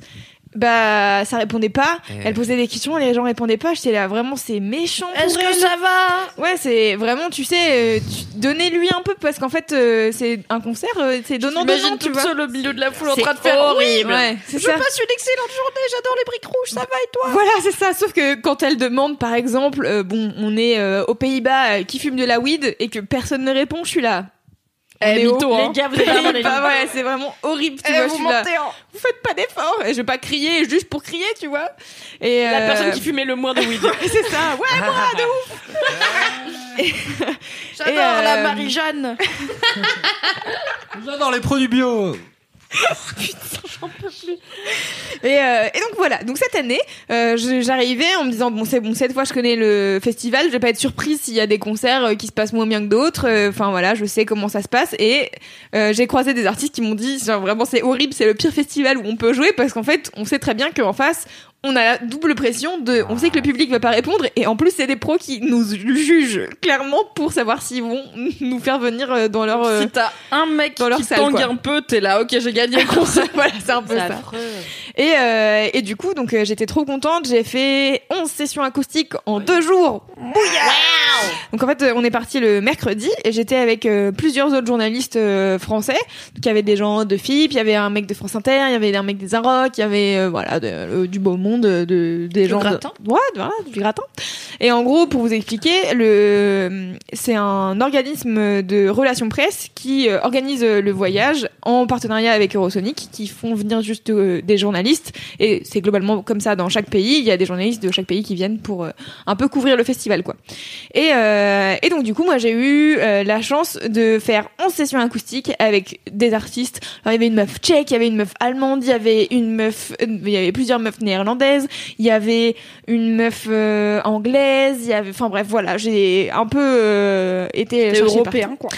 Ouais, c'était cool. Et donc du coup, euh, c'était trop bien. J'ai eu tu sais, les sessions acoustiques, je vais en parler quand je parlais de Balthazar, c'est un peu euh, ton propre concert tout seul et tout.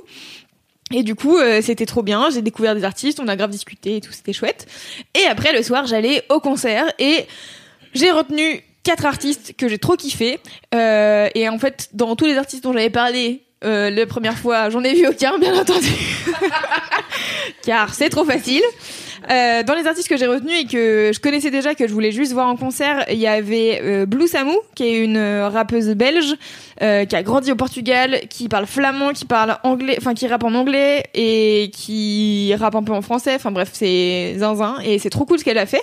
Et elle a réussi à faire un peu pogoter des gens dans le public.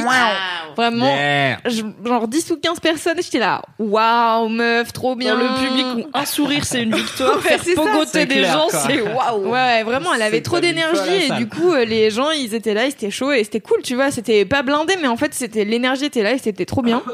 Euh, J'ai vu une rappeuse euh, suisse qui s'appelle Danitza, euh, qui a sorti un album l'année dernière. Et Anitza Ekonomova C'est C'est une blague que seuls les fans de danse avec les stars Un bisou à tous les fans de Danse avec l'histoire qui ont fait Danse avec l'histoire. Bisous à vous si vous avez ri à cette blague. Force. Vous avez juste soufflé fort avec le nez, ça marche aussi. Bisous. Et donc Danitza, euh, qui est une rappeuse euh, suisse, euh, je l'ai vue aussi en concert et c'était cool aussi. Elle avait une bonne énergie. Et euh, qui est-ce que j'ai vu que j'ai bien aimé? Oh, Kiddy Smile, j'ai vu Kiddy Smile. Waouh, on Euh, adore Kiddy Smile qui était euh, qui est donc euh, un mec euh, qui fait euh, que- comment on pourrait décrire son style de musique? C'est de la De- c'est du voguing non? Bah, C'est la bah, musique que pour le, le voguing, c'est un style de musique? Pour moi, c'est de la danse. Bah c'est de la danse En mais fait, je fais de l'électro. Ouais, c'est compliqué à Ouais, c'est compliqué. Un extrait sonore. Et là, il a, il a, maintenant. il a chanté euh, Let the Beach Know en plus. Qui Bien est, sûr. Qui est la meilleure chose. Et en plus, je vous conseille vraiment d'aller voir le clip. Il a donc toute sa troupe de danseurs euh, qui font justement du voguing dans une espèce de cité où ils dansent comme des zinzins. C'est génial, franchement, allez voir ça.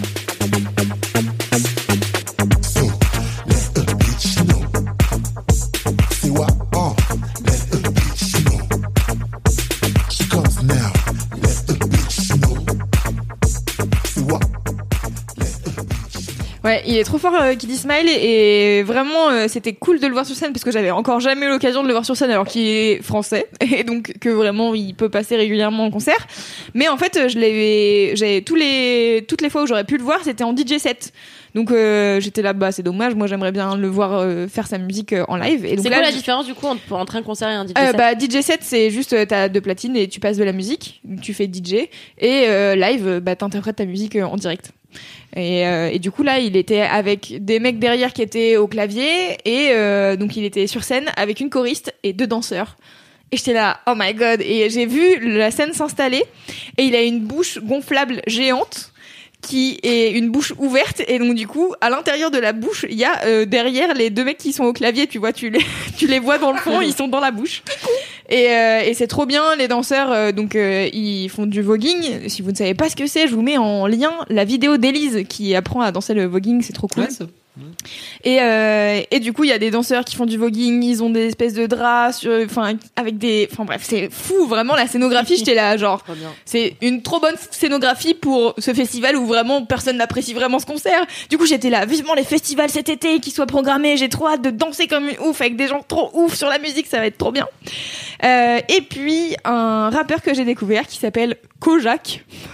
Ce qui est un nom Meilleur, meilleur blast de Voilà. rappeur. Toi-même, t'as Meilleur douté quand putain t'as de dit le nom. blast de T'es là, rappeur. apparemment, il a choisi. Voilà, Kojak. il a choisi Kojak. C'est donc une série allemande de- sur un détective de- vraiment qui date de la RFA quoi. Donc euh, Et, euh, et donc ce mec, est, il vient de Dublin. sur Fabrice Florent qui résout des énigmes en Allemagne de l'Est. Bisous, Fab. Ça n'a aucun sens. C'est drôle parce qu'il est chaud. et, euh, et donc du coup, donc Kojak, K-O-J-A-Q-E. Mais c'est un, enfin genre improbable ce qui s'appelle comme ça. Tu vois, j'ai vu son blaze et j'étais là, mais c'est trop bizarre. Enfin Pourquoi bon. tu t'appelles Kojak? Et Y a euh, pas un mec chelou qui s'appelle Jacques aussi et qui a une coiffure inversée? Si, Jacques. Si, Je t'en ai déjà parlé, euh, Est-ce que c'est beaucoup a plus chelou je- inversée? Il a Bah pas oui. de cheveux dessus, mais il en a euh, Ouais, sur le reste. il- Il a une coiffure de C'est une moine. coiffure inversée d'après Une toi. coiffure de moine. les gens d'habitude ont des cheveux dessus et peut-être sur le reste. Voilà. Mais il n'a rien dessus. Et il est il chauve. enregistre en, en, en C'est- non, enregistre- c'est quand même rare d'avoir l'air d'être un œuf avec une frange. est-ce que Désolé. Est-ce que, je, est-ce que je peux t'expliquer l'origine de cette coiffure? Parce qu'en fait, pas. La vraie origine de cette coiffure, c'est une vraie coiffure inversée. C'est-à-dire que. Ah bah merci C'est-à-dire que. Il a expliqué, il a fait un TED Talk. Donc, si vous cherchez. il a fait un TED Talk Sur la coiffure inversée Ce serait trop bien Non, il a fait un TED Talk où, il- dans- dedans, il explique euh, pourquoi euh, il est coiffé comme ça. En fait. Donc Jacques, qui s'appelle Jacques Auberger dans la vraie vie. Si vous cherchez Jacques Auberger, vous allez trouver ses Attends, c'est son vrai nom de naissance? Jacques ouais, Auberger. mais En plus, c'est des sons marrants parce qu'il En enregistre plus, genre des bruits de la vraie vie. alsacien, En fait, il a quoi. un ami qui s'appelle Jean-Jacques Auberger. Et du coup, je me dis, qu'est-ce qui se passe? Est-ce que c'est son fils? Son petit-fils? Peut-être. C'est très possible qu'ils viennent de d'Alsace. Bon, on se. Du coup, les cheveux. Les cheveux. Donc, il explique dans le TED Talk que et il se pose une grande question sur euh, la normalité et pourquoi les gens font des trucs euh, pareils, etc. Et en fait, c'est toute une réflexion sur la fête parce qu'il a un collectif où ils font des, ils organisent des soirées et qui sont un peu hors du commun. Et donc du coup, il explique l'histoire de cette coiffure, c'est que tous les gens se coiffent comme les footballeurs qui ont une mèche sur le haut du crâne et le Et les côtés rasés. rasés. Bah du coup, lui, il a fait l'inverse. Voilà, donc c'est vraiment une coiffure. Donc j'avais raison. Bah c'est juste. Ouais, Bravo pour l'audace. Bon, D'accord, ouais, j'ai compris. Ouais. Ouais. Bah c'est comme une calvitie, genre ça existait Oui, déjà, tu non, vois. mais bien sûr. Mais lui, c'est un choix. qui s'inflige une calvitie par choix esthétique. Chaussée au moine euh, volontaire. Et donc Kojak. Et pas Jacques Auberger qui est presque l'ami de mon papy. Exactement. donc Kojak, qui est un rappeur euh, de Dublin, qui est extrêmement cool. Et en fait, euh, donc j'ai vu le concert, c'était trop bien, les gens étaient contents et tout, mais j'avais du mal à suivre les paroles, car il a un accent plutôt euh, fort, car il vient euh, d'Irlande et que bon, voilà, on peut pas nier. Et, euh, et du coup, j'essayais de comprendre un peu ce qu'il disait. Bon, tu sens que tu sais la musique est, est vraiment cool, un peu genre ouais smooth, jazzy et tout. Et derrière les paroles, c'est pas hyper gay. du coup, j'ai été chercher le P et j'ai écouté le P et euh, c'est extrêmement bien. Je vous conseille Kojak. Euh, je vous mettrai le lien si vous voulez dans les notes du podcast. Et en fait, en écoutant toute seule chez moi, j'ai remarqué à un moment donné, il fait une punchline sur l'IVG. Car le saviez-vous, l'IVG est interdite euh, en Irlande. Jusqu'à- ouais. jusqu'à pour l'instant Ah, ça, c'est pas encore euh, c'est Bah, en ça a cours été quoi. voté, c'est en mais cours de la c'est loi pas encore mais rentré c'est dans pas la loi, vraiment ouais. voilà. Et, euh, et donc du coup il a une punchline sur l'IVG en disant bon, quelque chose du genre je traduis mal euh, en disant vous préférez euh, laisser ma mère saigner plutôt que de construire des cliniques. Mais en fait euh, vous savez que en fait si on la veut on l'aura l'IVG donc j'étais là ok. Donc, Ouais. mec et en fait je suis là vraiment je pense qu'il a la vingtaine et en vrai, enfin, j'ai peu entendu de rappeurs euh, défendre l'IVG, donc bien. du coup, j'étais là, genre. Et ok. surtout parler de l'IVG de leur mère leur potentielle. Enfin, l'IVG ouais. potentiel de leur mère, c'est, ça Ouais, n'arrive ouais. pas, quoi. Donc voilà, donc j'ai, euh, voilà, mais ma surprise du week-end, c'était lui, parce que j'avais pas du tout prévu euh, d'aller le voir. J'allais voir Danitza, qui était juste avant lui, et en fait, j'ai. ça économo. Le retour de la blague, attention si vous avez ressoufflé du nez. Et, euh, et en fait, je les ai vus faire les balances juste après, et donc ça m'a intriguée, donc je suis restée, et c'était extrêmement bien. Euh, et voilà, et j'ai adoré euh, Groningen, c'est vraiment une ville dans laquelle j'ai envie de vivre. Je me suis perdue plusieurs fois, j'étais là, c'est pas grave, Ah, il y a des briques. point-là Mais meuf, j'avais tout ce que t'aimais. Des briques rouges, il faisait froid, il neigeait. euh, Mais oui. C'était génial pour toi. J'avoue, c'est vrai bien. en vrai. Et le programme de la journée, c'était aller écouter du son. Bah, c'est ça. Comme quoi, j'ai pas tout à fait tort quand je dis que Louise est une jeune danoise. Alors, oui, bah oui. tu vois, c'est pas, Bah ouais. on n'est pas déconnant, quoi. Pas le C'est bon vrai. pays, mais. C'est pas le bon pays, mais c'est la même vibe. Tu vois, il fait froid, les gens sont roux. Voilà. les gens sont pas roux. Bon, bon, mais comme les briques sont rouges, c'est un peu pareil. D'accord. Ils sont blonds avec une peau de roux. On va essayer de. Ouais, on va dire qu'on est d'accord avec Kalindi. Si vous êtes d'accord avec Kalindi, On est envoyez un d'accord mail. avec Kalindi at mademoiselle.com. voilà, exactement. Envoyez un mail à ils étaient le roux depuis le début. Ah, Et voilà, j'ai fini mon kiff car sinon ça va durer trop longtemps. Euh, mais je pourrais, je pourrais vous raconter encore mille choses, mais bon. Et si vous voulez ne pas rater les 11 sessions acoustiques que tu as enregistrées, c'est sûr. Mademoiselle Musique Mademoiselle Musique, chaîne YouTube, tu, tu cliques, tu t'abonnes, tu mets des pouces bleus partout. Oui, Et n'hésitez tu as pas. de la musique. Sinon, on te retrouve, on chanter te- une on chanson horrible. Vous aimez Barbara ou pas? L'aigle noir, non tu pas l'aigle ouais. noir, tout le monde connaît l'aigle noir, mais il y a une chanson qui s'appelle Göttingen et donc c'est pas Groningen, mais c'est Ah, presque pareil. Du coup, je voulais faire un remix, mais bon, bref, on s'en fout. Bah maintenant, je Le vais l'entendre. remix. Le remix. Attends, Le remix. bien sûr, ce n'est pas la Seine, ça n'est pas le bois de mais c'est bien joli tout de même. À Groningen, à Groningen. On est convaincus. C'était joli, Cédric, t'as Toi, gâché le toi, t'as signé ton arrêt de décès, mec. On est tous convaincus par ce talent incroyable. Quoi. Tu Hâte d'être au prochain Attends, je suis à épisode deux pour doigts. dire que mon mini kiff c'est Cédric qui vraiment me manque depuis qu'il est décédé par accident. Euh, J'ai tellement aimé faire cette première saison de Laisse-moi kiffer avec lui. C'était vraiment il est cher à mon cœur. Ouais. Je vous rappelle qu'il est mort depuis quand même un sacré paquet de mois. euh, À cause de Monsieur Chaussette. Dans le désert. C'est clair. Voilà. Mais en fait, Mm. depuis tout ce temps, c'est Monsieur Chaussette qui prend ma voix pour interpréter. Non, mais on s'en ces fout, ta gueule. Il a- Mais non, mais il a cassé mon Groningen, Groningen. Non, c'était joli. Non, mais c'est dommage. Non, mais c'est qu'en fait, moi, je suis vraiment fan de Barbara. Ça me faisait mal au cœur de Mais- devoir massacrer son souvenir comme ça. Mais elle chante bien. Je ne sais pas, je n'ai pas l'oreille absolue. Cédric Il est en train de devenir Tu pourrais jouer dans The Lobster, hein. Sans lèvres. Je veux devenir un homard. Arrêtez maintenant. Alors. Stop. Alors Cédric, ton C'est gros quoi kiff ton gros kiff Ça C'est fait quoi deux mon heures gros qu'on kiff enregistre Je sais ce pas. podcast. Sinon, en vrai, moi, je vais aller, je vais aller vite. C'est deux chaînes YouTube qui parlent de cinéma, mais Oh oui, car les Comme la chaînes dernière YouTube qui fois. parlent de cinéma. Oh, c'est moi. c'est vrai. c'est Ah vrai. ouais. Alors c'est Non, pas mais le la meilleur. dernière fois, c'était un, c'était une chaîne pour euh, les geeks qui veulent Ah, d'accord. euh, Là, savoir, c'est euh, abordable, effectivement, facile. euh, voilà, vid- la dernière fois, c'était si vous aimez les jeux Double Dragon et si vous Ah ouais. regardiez 45 minutes d'une vidéo YouTube qui vous parle des jeux Double Dragon, D'accord. très peu abordable finalement. Et là, en fait, c'est deux chaînes. Et la première, c'est une chaîne qui ne diffuse plus depuis deux ans, mais dont les contenus sont encore particulièrement passionnants, qui s'appelle Ouais. Every Frame a Painting. Et donc, c'est une chaîne Evry quoi? Every Frame, Every frame a painting. Chaque. Chaque Cadre. image est Chaque une, plan est euh, une peinture. Chaque plan Ah, est chaque une plan est un tableau. Oh tiens. Et en fait, le gars, c'est un mec qui est, euh, me Attends, parce que moi j'adore de- les tableaux, du coup j'ai peur que tu sois en train de massacrer les tableaux là. Elle est est sur Ne l'écoute pas Cédric. Vas-y continue. Donc le mec est un mec de Vancouver, c'est un monteur en fait. Et c'est ça qui est intéressant, c'est que du coup c'est un monteur vraiment dans l'industrie du cinéma. Et en fait il fait que des vidéos thématiques sur euh, sur en fait le montage des films. Et en fait il adresse plein plein plein de thématiques. Et donc souvent il prend des films et donc il a des vidéos du style euh, comment est-ce qu'on compose une image de façon super stylée pour que ça rentre bien? Et du coup il prend euh, les films d'Akira Kurosawa, grand maître de cinéma japonais. Ouais, je connais bien moi.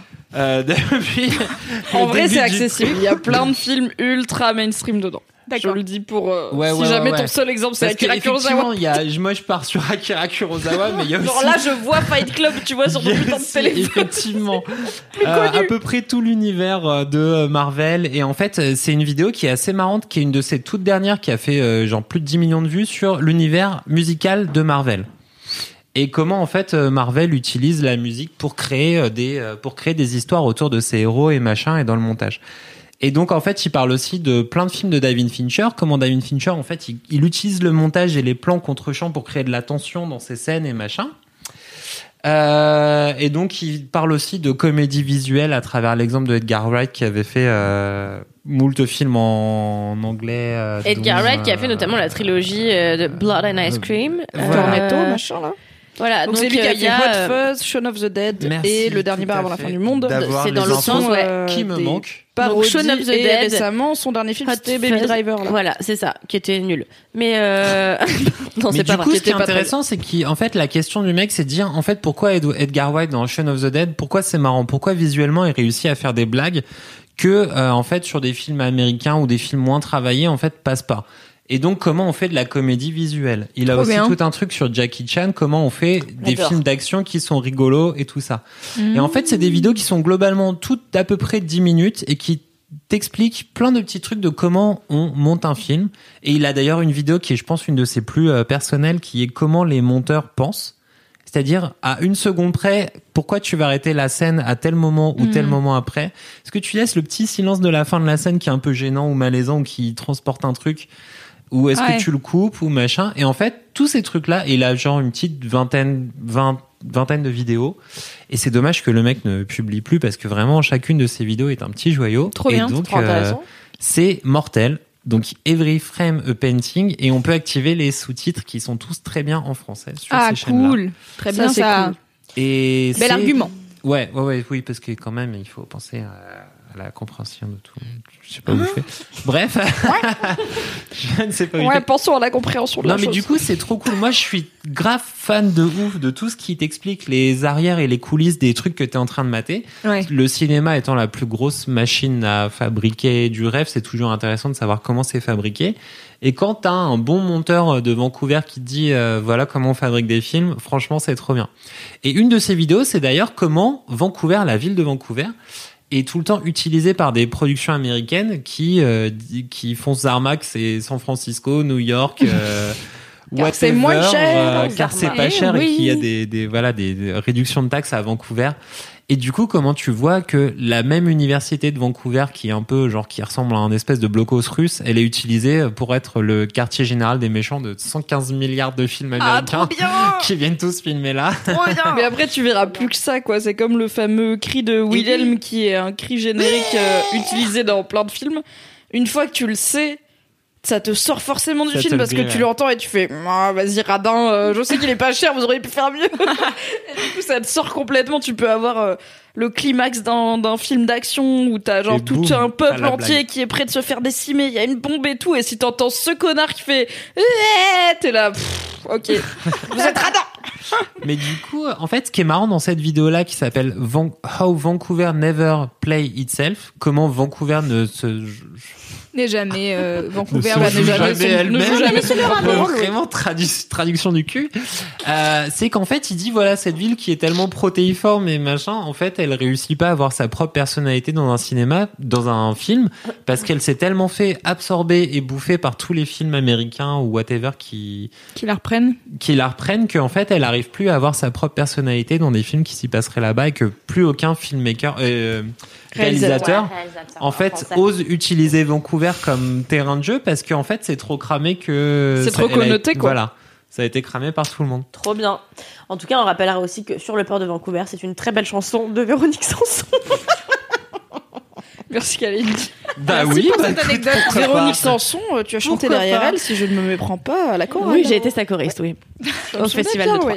Et donc, t'avais une deuxième chaîne YouTube où je me fait, méprends. effectivement. Et alors, comme je vais pas vous abandonner avec euh, un mec qui a arrêté de faire des vidéos il y a deux ans, donc Everything Open Euh, en fait, de façon assez euh, cool, euh, le mec de Every Frame a Painting, quand il a arrêté de faire des vidéos, il y a un autre gars qui est arrivé, qui est aussi canadien, et euh, qui... J'ai cru que t'allais dire qu'il y a aussi monteur. Ce qui aurait été plus Non. logique, mais non, Et qu'il y a alors, aussi en fait, canadien. là, ce qui est passionnant, c'est que ce mec-là n'est pas monteur, il est scénariste. Ah, trop bien. Et du coup, Every sa chaîne s'appelle Lessons from the Screenplay. Donc, leçon du scénario. Avec le meilleur accent. Leçon from the Screenplay. Avec un accent québécois. Lessons from the Screenplay. Arrête, On va Tu aliéner regardes ça, je te jure, tu vas mettre 10 sur 10, tu vas kiffer vraiment. Non, Tu mais fais pas bien. Je suis sûre qu'on a au moins 4 Québécois qui nous écoutent et on ne veut pas les perdre. Ouais, moi, je vous aime, les Québécois. Vive la Poutine. Euh... Donc c'est quoi euh, la scène from a screenplay? Non, et Lessons from the Screenplay, en fait, c'est genre un mec qui va taper des analyses de scénar. Et en fait, là où c'est rigolo, c'est que des fois, il a accès au scénario avant. euh, il a accès aux versions des scénarios qui sont pas celles qui ont vraiment été tournées. Ah, trop bien. Et du coup, sur plein de films, et j'essaye de retrouver, genre par exemple Annihilation ou euh, Will Hunting ou euh, Le Diable s'habille en Prada ou, ou, ou Shaun of the Dead, plein de trop trucs comme bien. ça en fait. le diable, je suis désolée, ma seule rêve, c'est le diable s'habille en Prada. Bah, en fait, Meuf, voilà, Will par Hunting exemple, le Diable a genre s'habille- Matt Mais ouais, mais Will Hunting, je l'ai vu il y a trois mois et j'étais là, putain, hein, c'est pas si bien. Bah en fait, Et je- Annihilation, un Moi super j'arrive, je clash Camelot, ça choque tout le d'Alex monde. Garland. Elle a dit Will Hunting c'est pas si bien et ça passe crème au cage. moi je suis Bah, pas en vrai, fan de c'est pas Will si bien. Hunting. Tout le Will monde aime bien Hunting, c'est pas non plus un chef-d'œuvre. hein, Faut Ouais, arrêter moi, avec sais Mais je sais pas, j'ai hein. l'impression que tout le monde aime bien ce film. Parce moi. que les en gens n'ont pas de euh, goût. Je ris, donc. je ris, j'adore, j'adore Will Hunting, bien sûr. Bah, en vrai, non, mais le truc. Mais c'est l'effet Robin Williams. C'est comme Mais oui, c'est euh, ça, les- on le cercle des poètes disparus. En vrai, c'est un film assez pourri, mais tellement Robin Williams. Arrête, il dis pas non plus n'importe quoi, tu vois. Et euh, tout ça pour dire, donc par exemple, le, le diable s'habille en Prada, en fait, il dit pourquoi, qu'est-ce qui est important dans le- le- les, les dix premières pages du diable s'habille en Prada? C'est le meilleur scénar parce qu'en fait, en dix pages, ils t'ont présenté tous les aspects du film et tous les tous les trucs qui vont être Euh, Attaqué euh, dans le scénar. quoi. Voilà, c'est ce qui c'est C'est un la- teaser, quoi. Mais non, c'est pas un teaser, c'est genre c'est la meilleure introduction de film. C'est le diable s'habille en Prada. Chacun des personnages est présenté, ses contradictions, machin. Tout est là. Pourquoi c'est 10 pages C'est C'est bon, je vais aller voir C'est cette trop bien écrit. Et ben euh, le diable s'habille en Prada. Dans- C'est bon, bah laissez mes goûts. Ok. Sur Will. Hunting, Et Prada, sur. Will Hunting, par exemple, il fait presque euh, l'exercice inverse en fait. Il dit comment est-ce que tu crées. euh, Pourquoi Will Hunting, première page, c'est de la merde Non, mais en vrai, moi, je suis pas fan du film, mais euh, l'analyse de comment t'écris un film de cinéma et comment t'écris Ouais, un scénar, euh, en fait, elle est passionnante. Des fois, tu peux étudier des trucs qui sont pourris, mais qui sont bien écrits sur tel ou tel aspect. En Ouais, fait, c'est ça qui est bien. Je suis d'accord. Agreed. et donc, sur Good Will Hunting, c'est vraiment le côté comment tu réussis à créer un climax qui est efficace et qui marche bien. Et donc, le moment où, euh, où Robin Williams, il prend, euh, comment il C'est pas s'appelle ta déjà faute. l'autre euh, Matt Damon. Matt Damon Ah, c'est vrai. dans ses bras en lui disant c'est pas ta faute, pas ta le fameux c'est pas ta faute qui répète quatre fois sur des tons différents et le mec en face et il fait genre euh, il fait son acteur studio il fait Euh, je comprends et après il se pleure dans les bras. Donc tout vraiment un film Une belle de- scène. Ouais non mais la scène est mortelle mais effectivement un film de 1h40 pour une belle scène. Mais Est-ce que ça vaut le coup? Bon. pourquoi elle marche? Et c'est là en Ouais, fait, il dit bien. pourquoi elle marche? Et ben le mec, il va décortiquer ce truc-là de pourquoi est-ce qu'elle marche. Et donc après, il y a plein de trucs un peu marrants sur euh, Annihilation. Il va utiliser, il va, il, il- film. tout son et qui est vachement bien. Le tout l'épisode, c'est euh, comment en fait le monde de Annihilation, il colle à euh, la psychologie des personnages et comment ça c'est écrit dès le scénario. Mm. Et donc voilà, Lessons from the Screenplay, pareil avec des sous-titres français automatiques sur Ah, YouTube. bien. Trop bien. Trop cool. Et en fait, lui surtout, il est toujours en activité, donc il sort des vidéos tous les mois. Et Cool. en fait, même si tu vois pas le film, c'est toujours intéressant de ce qu'il raconte, c'est toujours super intéressant. Et donc c'est tout. Franchement, c'est trop cool. Trop bien. Eh bien, encore de quoi Voilà. binger. Formidable. Oui. Ça fait donc 8h47 qu'on enregistre ce podcast. oui. Vous avez tout Game of Thrones à rattraper, tous les films euh, du réalisateur grec Yorgos dont je, voilà, dont je vais pas dire le nom euh, à voir, toutes les sessions acoustiques de Louise à écouter. Ouais, franchement, on va les sortir une fois par semaine, donc euh, il y a le temps, quoi. Plus deux chaînes YouTube à binge. Oh là là, Voilà. c'est beau, c'est beau. choses. Bravo. Et toutes les vidéos Bravo d'Élise à nous. Francis. beau. Ok, c'est la fin de Laisse-moi kiffer. Merci de nous avoir écoutés jusqu'ici. Comme d'habitude, vous pouvez vous abonner à ce podcast sur iTunes, euh, ainsi que tout- sur toutes les applications de podcast. J'ai essayé de faire un truc bien, mais en fait non. Euh, alors, Mets des pouces. Mettez des avis, des étoiles. Vous savez qu'on est sur YouTube. Vous pouvez aussi commenter sur YouTube, car c'est plus simple. Comme ça, après, hop, il y a plein de commentaires sur YouTube. Vous pouvez vous répondre entre vous. Tout ça, ouais, c'est formidable. On est sur Instagram, laisse-moi kiffer. Et euh, qu'est-ce que je voulais dire? Ah si, je voulais faire la promo d'un podcast trop bien qu'on a sorti Yes. lundi. Lundi, on a sorti un podcast qui s'appelle Ma contraception et moi, qui a été fait euh, par Esther, que vous avez entendu dans Laisse-moi Yes. kiffer aussi, car toute, euh, toute l'équipe de Mademoiselle est passée dans Laisse-moi kiffer. Euh, donc Esther qui a fait un podcast qui s'appelle Ma contraception et moi, c'est sorti, il y a six épisodes qui sont dispo. Euh, allez l'écouter car c'est vraiment passionnant, c'est la bien. meilleure chose. On apprend tellement de putain de choses sur sa propre contraception. Tu penses que tu connais ta pilule? Peut-être que tu ne sais pas tout. Voilà, c'est tout ce que j'ai à dire. Euh, eh bien, écoutez, d'ici la prochaine fois, touchez-vous bien le. On l'a pas bien fait. Allez. non. Un, deux, trois. trois. Touchez-vous bien le kiki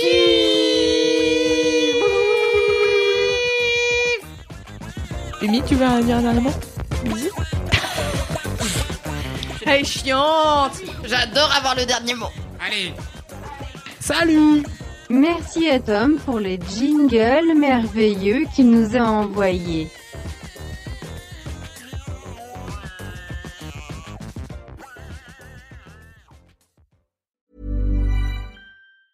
Hey, it's Danny Pellegrino from Everything Iconic. Ready to upgrade your style game without blowing your budget?